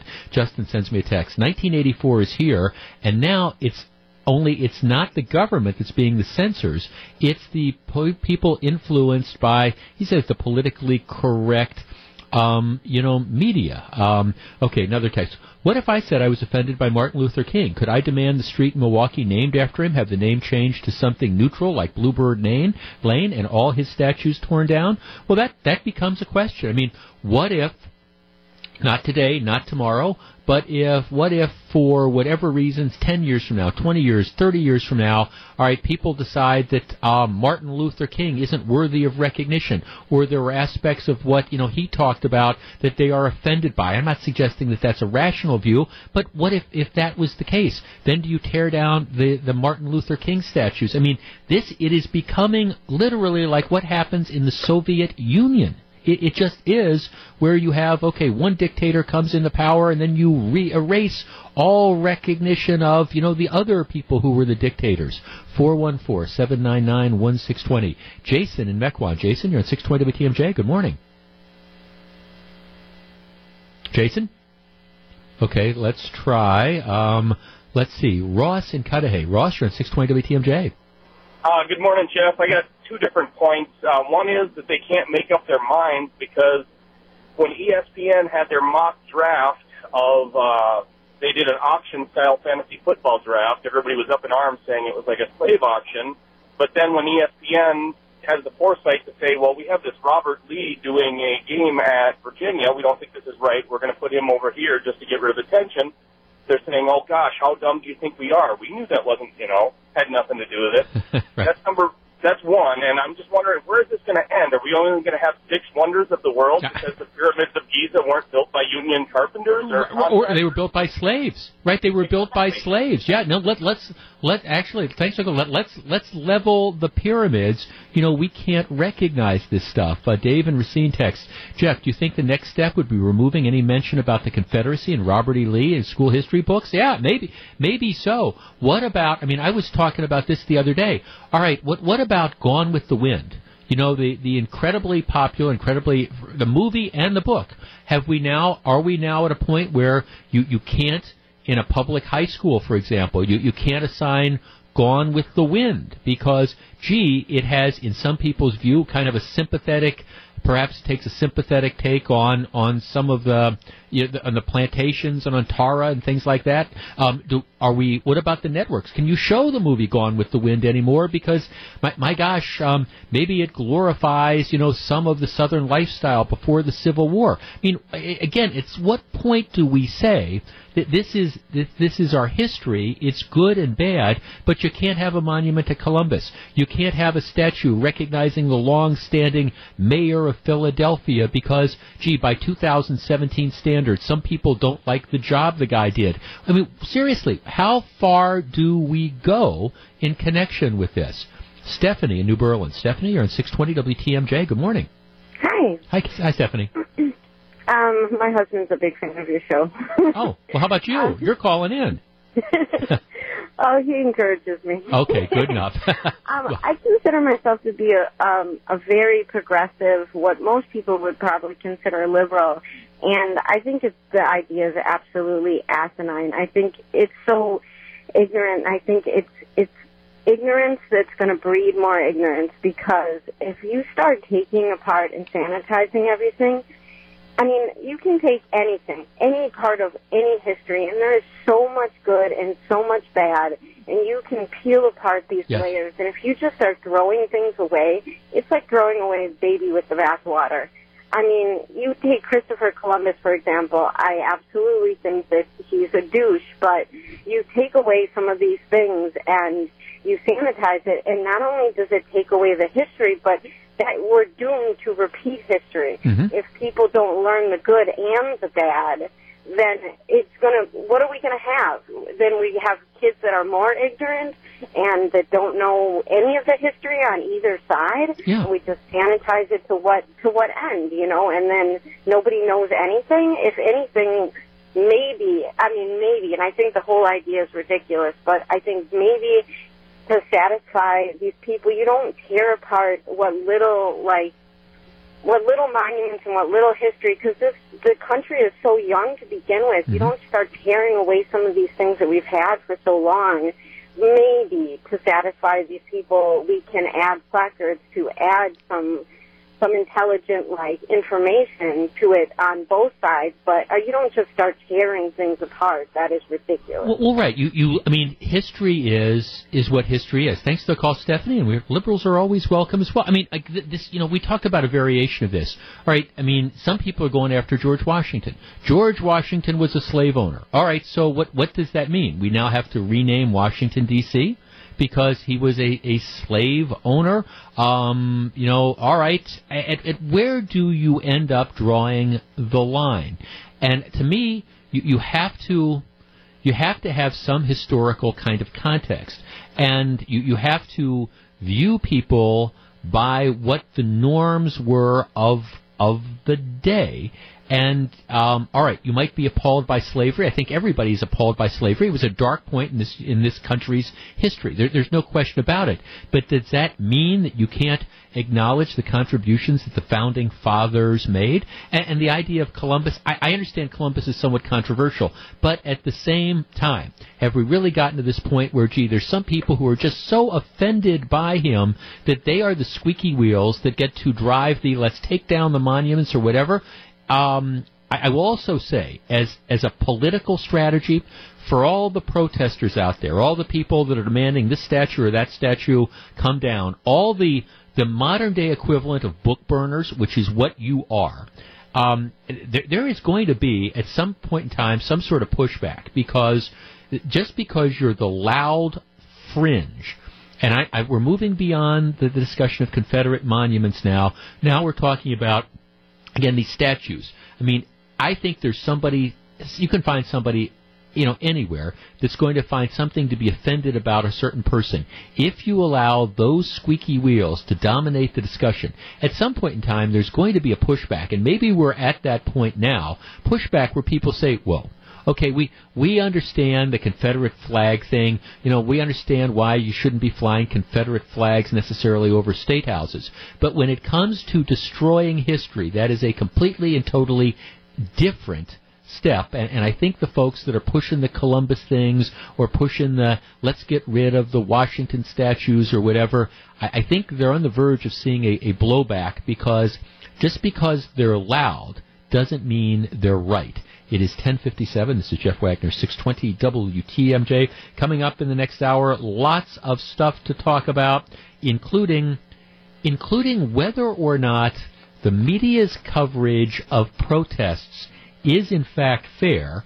And what do, and what do we do about the stolen car epidemic in Milwaukee? Stick around. It's 1057. This is Jeff Wagner, 620 WTMJ. It's 11.08. This is Jeff Wagner. The Weekend Review coming up in about 20 some minutes. This is my favorite text of the morning so far. Um, remember we had that caller, BD, who's producing the show, Stephanie, a little while ago, who uh, did, didn't had a not nice thing to say about Christopher Columbus. Her hu- her husband just texted in. did my wife just call Christopher Columbus a bad name on the air? Oh my goodness, I'll stop encouraging her. See, that's the that's the thing. You know, you just uh you, you just you never know who in fact may be listening.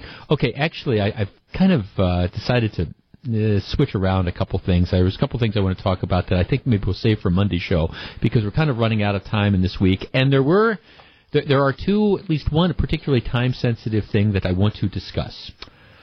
This weekend, all right, Saturday night, BD, what are you doing Saturday? What are you doing tomorrow night? You got plans?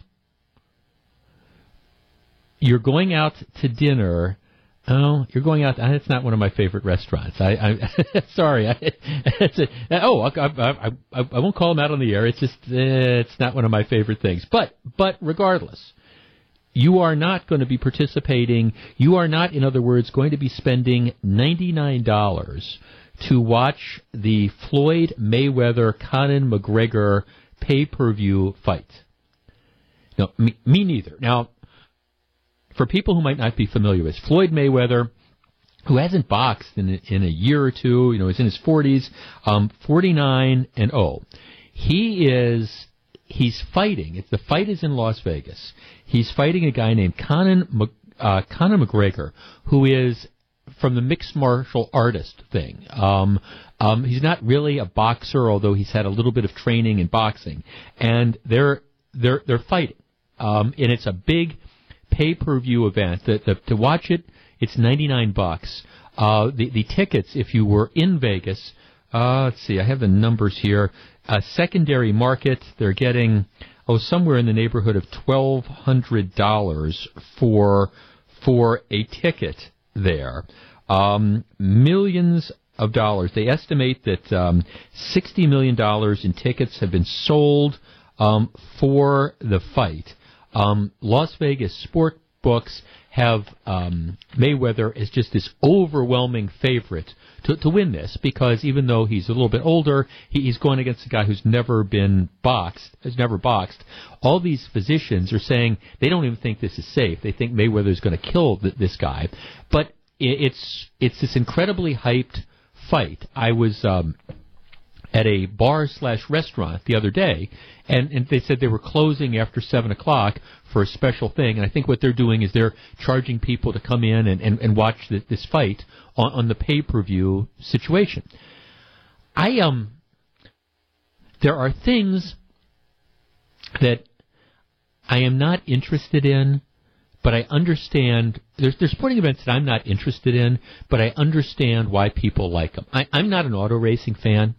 Um, the Indy 500, yeah, because it's the Indy 500. But you know, your typical your, your typical NASCAR race or something like that. It, and I get why people like it. It's just it's it's not my cup of tea. I like to watch golf tournaments. I understand why you know some people though you know golf tournaments. Gee, it's like watching paint dry. I I get it. My late wife used to love to watch women's tennis. Eh. It, it, it, holds no interest to me. But but again, I, I understand how, how people would enjoy that. Having said all that, the idea of spending a hundred dollars and see, and I actually, I'm not really anti-boxing. I mean, there, there's been big boxing matches over the years that I've been sort of interested in, and I've never ordered a pay per view on them. But you know, if they're showing them a week later on, you know, HBO or Showtime or something like that, I'll watch it. And sometimes when they have the fights and they're on HBO or Showtime or whatever, I, I'll or ESPN, I'll, I'll watch them. I mean, I'm not a huge boxing fan, but I, I kind of appreciates you know how difficult this thing is. But the idea of paying however much money they're charging, whether it's 79 or 89 or 99 dollars to watch kind of an over the hill boxer go up against a mixed mar- martial artist, I think is just absolutely crazy. 414-799-1620. That's the Accunet Mortgage talk and text line. Now, if you can, if you've got it, the money and you can afford it, far be it from me to tell you how to spend your money. But this is one where I flat out just don't understand why people would spend this type of money to watch this event. So, the fight is in Las Vegas. It is tomorrow night. They estimate that it's going to do huge business with pay per view. I don't know anybody that's planning to watch it, but let's tee this up. Are are you looking forward to this fight? Um, are you planning to watch it? Are you spending money to watch it? And, and if so, why? Or do you kind of agree with me, even if you're a sports fan, that this might be, if you can afford to buy this pay per view, this might be God's way of telling you you got too darn much money. 414 799 1620, that is the Accunet Mortgage Talk and Text line. And of course, if you watch whether it's Fox Sports or ESPN. I mean, the lead up to this fight has been going on for for the last several weeks now. Um, I'm sorry, this this just isn't Ali Frazier. All right, we discuss next. It's 11:14. You're going to be spending money to watch this fight. Do you even care about this fight? We discuss next. It's 11:14. Jeff Wagner, 620 WTMJ.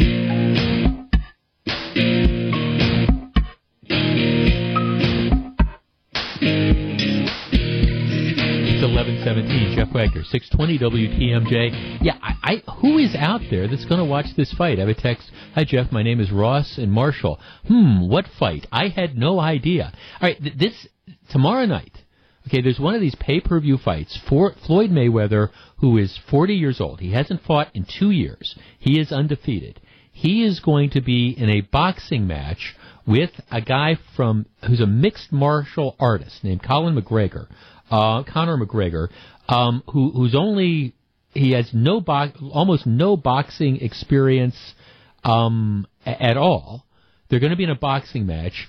Most people think that Mayweather's just going to absolutely kill the guy, but but again, it, it's not for a title fight. It's just kind of one of these freak sort of things, A- and yet the experts are out there saying that they think that this fight is going to break all the revenue records. That records, the, the biggest fight in history, uh, adjusted for inflation, not adjusted for inflation, was 2015. The fight between Floyd Mayweather and Manny Pacquiao.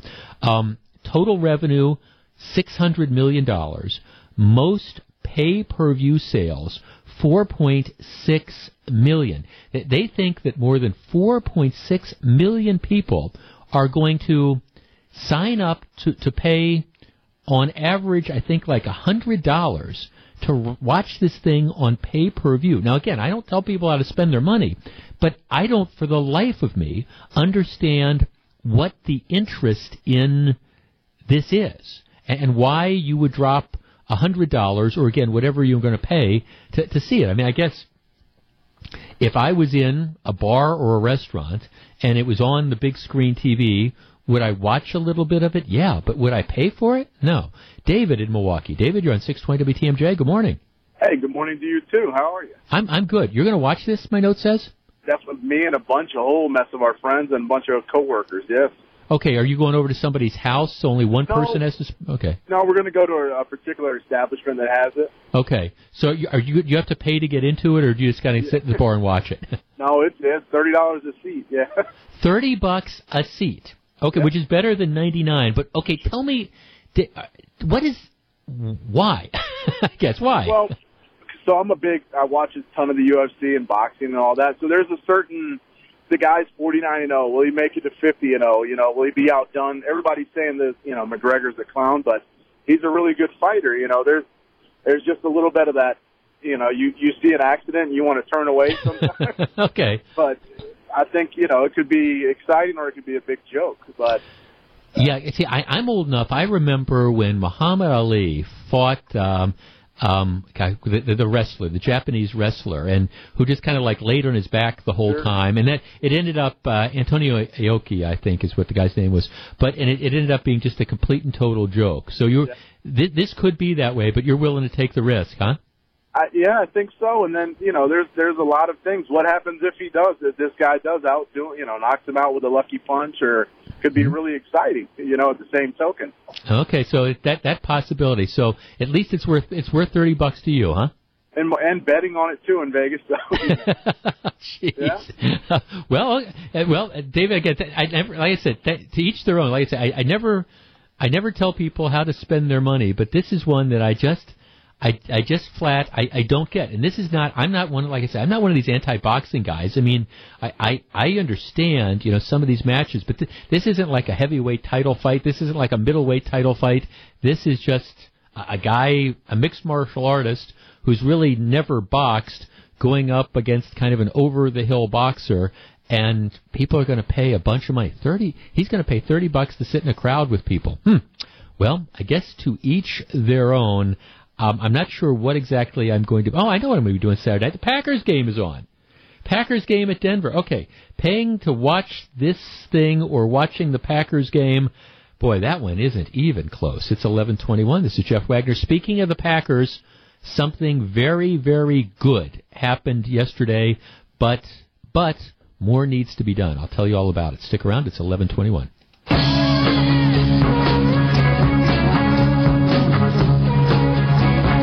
11:23. Jeff Wagner, 620 WTMJ. Now my producer BD makes an interesting point. He said, "What about the people that that spend all that money and then the fight ends in like a minute or so?" That is, of course, a risk. I will tell you a story. Funny that you should mention that, BD. Um, I got, I'm getting married again soon, but um, my late wife and I, we were married in 1988, and we went on our honeymoon to Hawaii. And while we were in Hawaii, there was um, there Mike Tyson, and this was this was back in the day. Mike Tyson was undefeated and at the time viewed as like one of the, the greatest fighters of, of all time. I mean, he was up and coming. He was just uh, now Tyson kind of fell apart as time went on because of personal problems and other stuff. But at, at the time, he was just viewed as unstoppable. He was fighting um, Michael Spinks, and the, we were in Hawaii at the time. We were in Maui. I remember this, and the the fight uh, was being shown on pay per view at, at various hotels all along. At, you know, all in Maui, at least where we were staying. There's one hotel after another, and it was one of those deals where they, they were charging even at the time stupid money. But like our last caller was saying, you could go in and you could buy a seat for whatever it is to see the pay per view. And of course, I'm on my honeymoon. We're not we're not doing. We're, we're hey, hon, let's go sit and watch the fight. No, that wasn't going to end up happening. But okay, so the the fight comes along, and Hawaii is of course that fight was like in Atlantic City. Hawaii is six or seven hours difference, whatever that is. So, um, you know, the the fight occurs if it if it occurs if it kicks off at net ten o'clock Eastern time. You know, that's kind of the mid afternoon or late afternoon Hawaii time. Anyhow, we're walking to dinner, and all of a sudden I see all these angry people coming out of the hotels because they had all paid all this money to watch it. The fight lasted 91 seconds. 91 seconds, and then, which is of course, you know what you the risk you take with a boxing match. It's not like WrestleMania where you know the shows are going to last for a couple hours. But I, I just remember that, and all these people are like, we, we paid all this money and it was 91 seconds. Well, that's kind of what you end up getting. All right, let us end this segment on a very very positive note. Um, I was my best friend Evan has been one of these guys. He is a huge, huge Packers fan and a, a, real student of Packers history. He has been one of these guys for years who has been writing letters to all the people you write letters to, trying to get Jerry Kramer into the NFL Hall of Fame. It is, in my opinion, an absolute outrage that Jerry Kramer, who was the guard, one of the starting guards on the, the Packer Glory Years teams, um, is not in the NFL Hall of Fame. He's apparently the only member of the. Uh, he's a member of like the 1960s um, All Decade team. He's not in the Hall of Fame. He's um, you know one of the only. I think he might be you know the the only person who's on like the you know NFL you know all time team who's not on in the Hall of Fame, and it's really been a real kind of outrage and a mystery as to why that hasn't happened. Well, okay, yesterday um, what happened is the the Veterans Committee, um, the Seniors Committee, has nominated him to be a finalist to go into the NFL Hall of Fame. Now, it's still what happens is you've got the senior committee, and he's still got to get like 80% of the vote of them to go in. But this is viewed as really probably his last best chance. Jerry Kramer definitely belongs in the Hall of Fame. He's the guy that's given gets a lot of credit for throwing the block that got Bart Starr into the end zone. Why he's been out is, is again bizarre. There's a sports writer for Sports Illustrated called named Peter King who um, has been kind of on this anti Kramer vendetta which is a a lot of people can't exactly figure out. But um, I mean, there's no question that this is. If you are a student of Packer history, you've got to be a fan of Jerry Kramer, and this is something that he, he's, he's still he's still with us. He's 81 years old, and if you want to see, yeah, I mean, I guess sometimes what happens is people go into the Hall of Fame or get this recognition, you know, after they've passed away, and that's always, I think, kind of unfortunate. It happened to Ken Stabler a couple of years ago. I was at uh, at the Hall of Fame induction thing in Canton for Brett Favre a year ago. It was a lot. Of, it was very cool. I would love, love, love, love to go back. Uh, again, if, if Jerry Kramer got into the Hall of Fame, like I said, he has to get 80% of, of the vote of the, the senior selection committee, and they gather at at the uh, Super Bowl. But it's one of those things where um, I, I'm hoping, for example, I'm hoping our sports guys start to organize a letter writing campaign um, in favor of of Kramer because that's now where where this is. He definitely deserves to be in the Hall of Fame, and I understand he's got a detractor or two, but they're um, they're just flat out wrong. All right, the weekend review is coming up. It's 11:28. This is Jeff Wagner. Traffic is sponsored by Hall Automotive. Thanks for making Hall Volkswagen the largest certified pre-owned Volkswagen dealer in Wisconsin and in the top 5% in the nation. We couldn't have done it without you. It's Hall Good.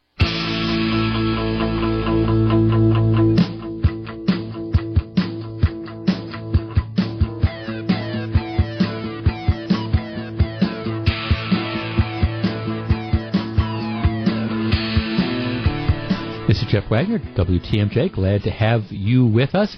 Tonight, our Preps Live High School football coverage spotlights a battle in Waukesha. Defending state champion Catholic Memorial heads across town to take on Waukesha North. You can catch our coverage at WTMJ.com. Also, on our WTMJ mobile app, we start at 6.40 this evening. Hey, in addition to that, early part of next week, big announcement, big announcement. After resisting after resisting for years, I am prepared to be dragged kicking and screaming into the 21st century. Not going to tell you what that is right now, but we will make that announcement sometime early next week.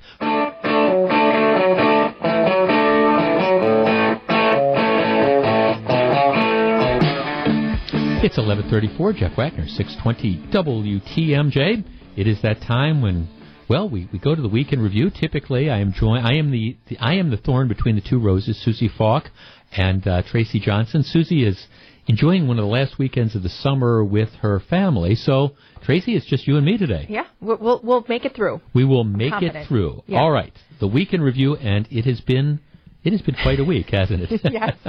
All right, let's let's get started. Um, Tuesday night, President Trump holds the political rally to end all rallies in, in, in Phoenix. I, I was telling people the story. I was I was actually planning on on watching Hard Knocks on HBO and the Brewers game, and I started watching the Trump rally, and I swear I got drawn in. I have never ever ever in my life seen anything like that. Um, it was it. it it, it, I've never seen a president. I mean, it was like kind of a revival rally, and I just, and of course, it's been very, very controversial since then. So, the Trump rally was it a success? Was it a failure? I think it was a success, and, and first and foremost, what it did is it changed our news cycle. Are we ready for a changing our news cycle and, and getting off of some of the, the, the talk about Charlottesville and you know how how what a failure Trump is and his staffing and all of that? But of course, now people are talking about whether or not he's stable enough oh to be the president. Oh God. But but I think what he did, he did three things. He first of all he defended himself. The media wasn't giving him an opportunity to talk about you know his his comments in Charlottesville. Instead, what they did is they took it, they fragmented it, they made it you know into this this conversation about racism and all of that. So he defended himself. He redirected. I mean, he talked about very important issues about tax reform, about immigration, all things that were important to the people there. And then he motivated the base. I mean, they were chanting "Make America Great Again." I mean, he it was a typical Trump rally, and I think it he I think it was a, a success from from all standpoints. From all standpoints. Most standpoints. Okay, now I I watched after the after the the event. Because I, I was continuing to be fascinated by this. Mhm. I, I turned on CNN. Of course, in a CNN, C, CNN. Well, no, you're looking, but uh, let me finish. Know, and of course, CNN was one of the networks called out by him by, by Yes. name, and they it was Don Lemon, and they had five or six talking heads who were just absolutely appalled. He he's calling out journalists. He's saying we're enemies of America. Um, this is terrible. This is the worst thing we have ever seen. Um, was was there any merit to that? Do you do you think universally this played well? Well, I do, to, especially to his base, and and I think we all know that Donald Trump is is the person who talks. He's talking to the people who support him, and those are the people that could maybe get him reelected. They're the people that got him elected in the first place. But I think what he he did, and I think rightly so, because the more you look at the actual words and the things that he said, you know, that's what they're doing, and they're trying to position him as this as, as, as a racist and that is inspiring these racial conversations throughout the country and I think what what he did is he said no listen everybody who who talks like this is is wrong and I want to set the record straight and you the media are not letting me do that so Typically, we expect presidents to try to be uniters, not dividers. Mhm. Would you agree that it was an especially divisive speech? I mean, he, he he's he, it, beyond just be, moving beyond the media. Um, there were the attacks on on John McCain, the attacks on Arizona Mhm. Senator Jeff Flake. Um, w- was this presidential, or, or doesn't don't we need a don't we need that? Well, I, I mean, I think you can take that that question back a year and to say, is he a presidential president? And and I think not. The answer is always going to be no. He's unconventional. He's not your typical president. He's not articulate. He's not an attorney. He's bombastic and he's loud and he wants to create momentum. And so I think. Um, no, it wasn't a presidential speech. I think you know he was off the teleprompter, so it was not um, nef- necessarily scripted. Um, but I think his purpose his purpose was not to unite in that speech. His purpose was to defend himself. His pur- purpose was to redirect the conversation Right. and start new new dialogue about what he wants to accomplish going forward. And then he planted some some very important seeds about building the wall, about Yeah, we'll talk about that in a minute. yeah, listen, you know, he's saying, listen, we we need to get some stuff done, and I need to to take this conversation back, and that's what he's trying to do. Okay, to that point, you were referring to like building building the wall. Mhm. Um, during the campaign, uh, Donald Trump ran on this idea that we're going to build a wall along the um, U.S.-Mexico border, and that Mexico is going to pay for it. Um, Mexico has no intention of paying for this, and so now. The, at least what he implied in the rally and what he appears to be saying for the rest of the week is, um, okay, we're going to front the money. To I want to front the money to build the wall. I'll figure out a way to collect the money from Mexico later on, and I am willing to shut down the federal government. The budget is due by October 1st. I am willing to shut down the federal government if I don't have funding for the wall.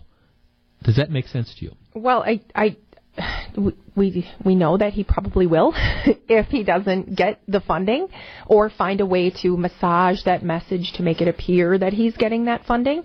Um, Well, but it, that, it seems to me that that's that's highly unlikely because the the wall is a very there's no Democrats are going to support it, and my guess is half the Republicans, if not more, in Congress think that's silly as well, so they're not going to fund it. So, I mean, would he really shut down the government for whatever that means? Would he really shut down the government over the funding for the wall? I, I I I do think that I I think that the funding for the for the wall will be tied to other things that could eventually shut down the government. And I think what it's showing is the dysfunction in the Senate because hasn't the House passed some sort of preliminary funding? But it doesn't. No, it doesn't have funding for the wall in it, though. I mean, it has funding for added. I mean, the, the continuing resolution had funded funding for added border security, but um, Well, n- not for the wall. But maybe something like that, a compromise, is good enough.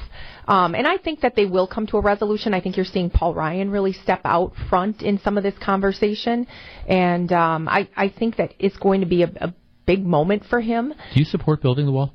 Um, I don't support necessarily building the wall. I do support.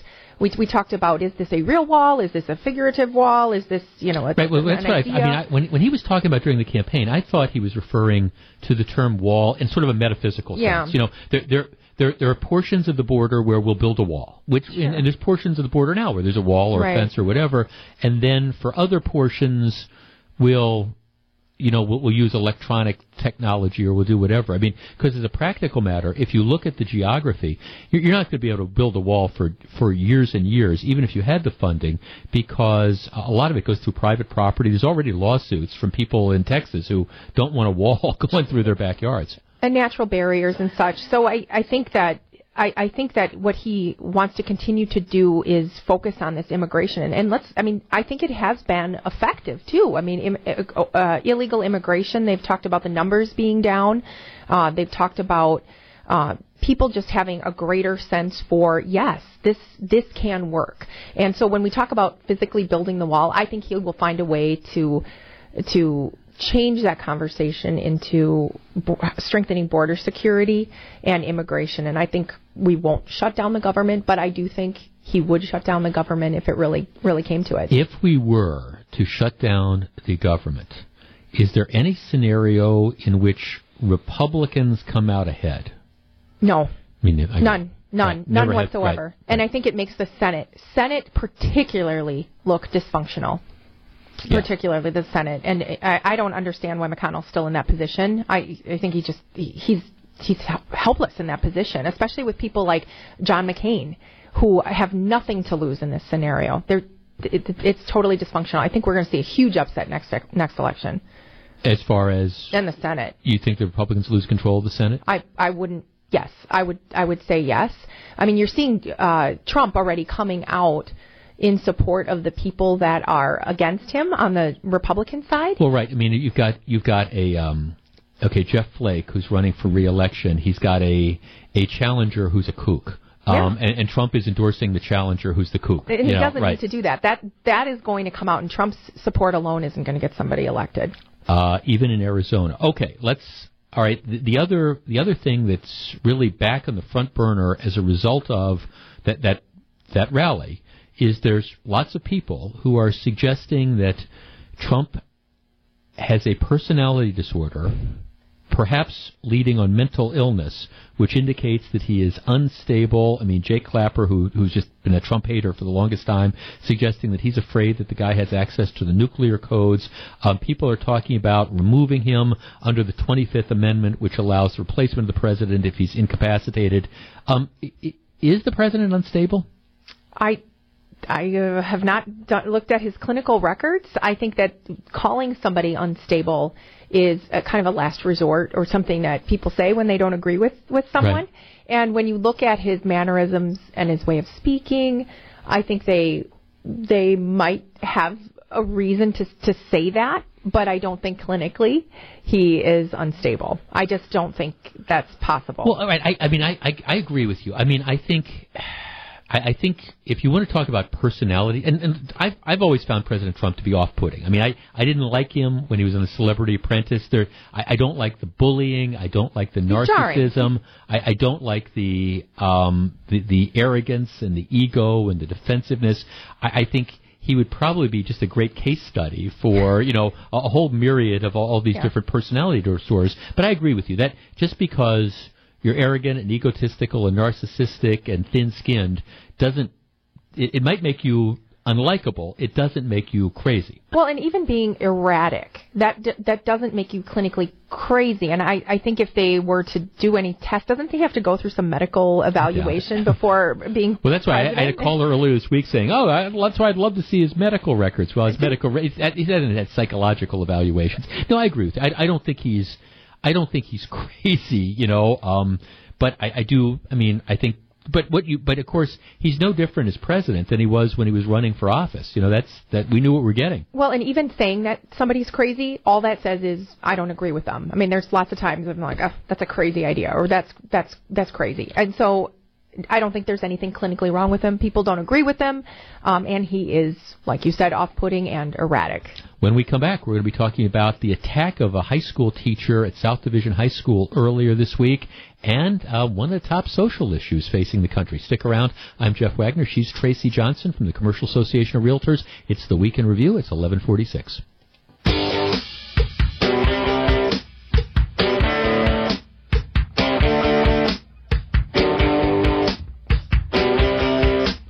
549, Jeff Wagner, 620 WTMJ. It's the Week in Review. Susie Falk off this week with her family, enjoying the last few days of summer. Tracy Johnson and I holding down the fort.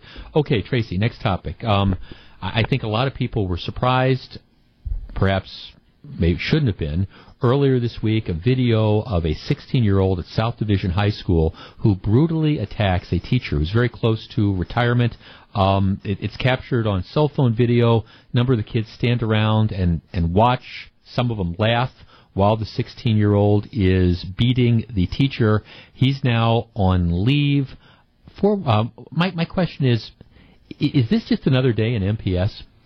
Well, I I don't think it's just another day in MPS. Um, you have thousands of kids go to school every day without incident.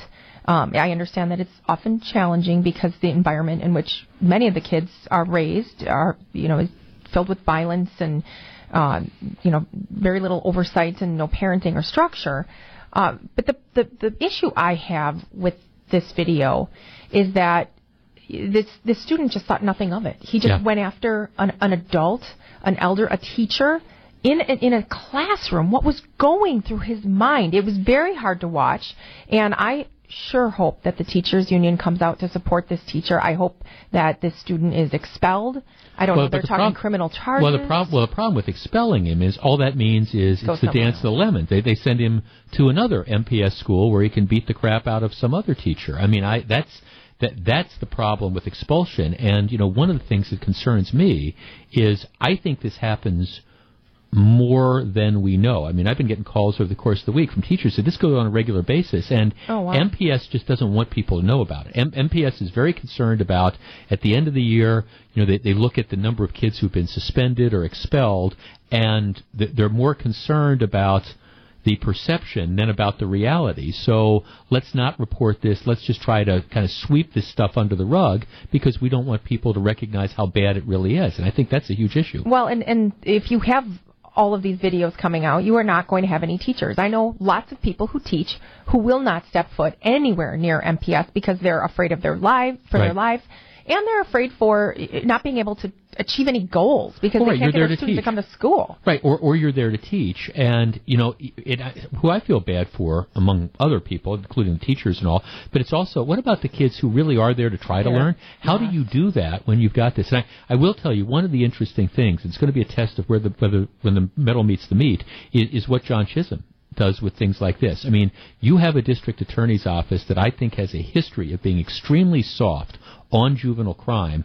What's going to happen when um, are they going to charge this kid? Are you going to try to waive him into adult court? I'd say I'd say you assault a teacher, yeah, you get waived into adult court. Well, they need to, and, and maybe the the school district can look at this in another way to say how can we help the community? Because if you start to hold these people up as examples and say you are going to be punished, you are going to go to jail if you do this, maybe kids won't do it anymore because they're sure as heck not being disciplined at home or Well, on the street. Or or at least even if they do it, then they're out of. Then you you have an excuse. You get them out of the classrooms. You get them out of the community, and you get them to where they can't terrorize innocent people. Okay. Um, one final topic before I Right stuff awards.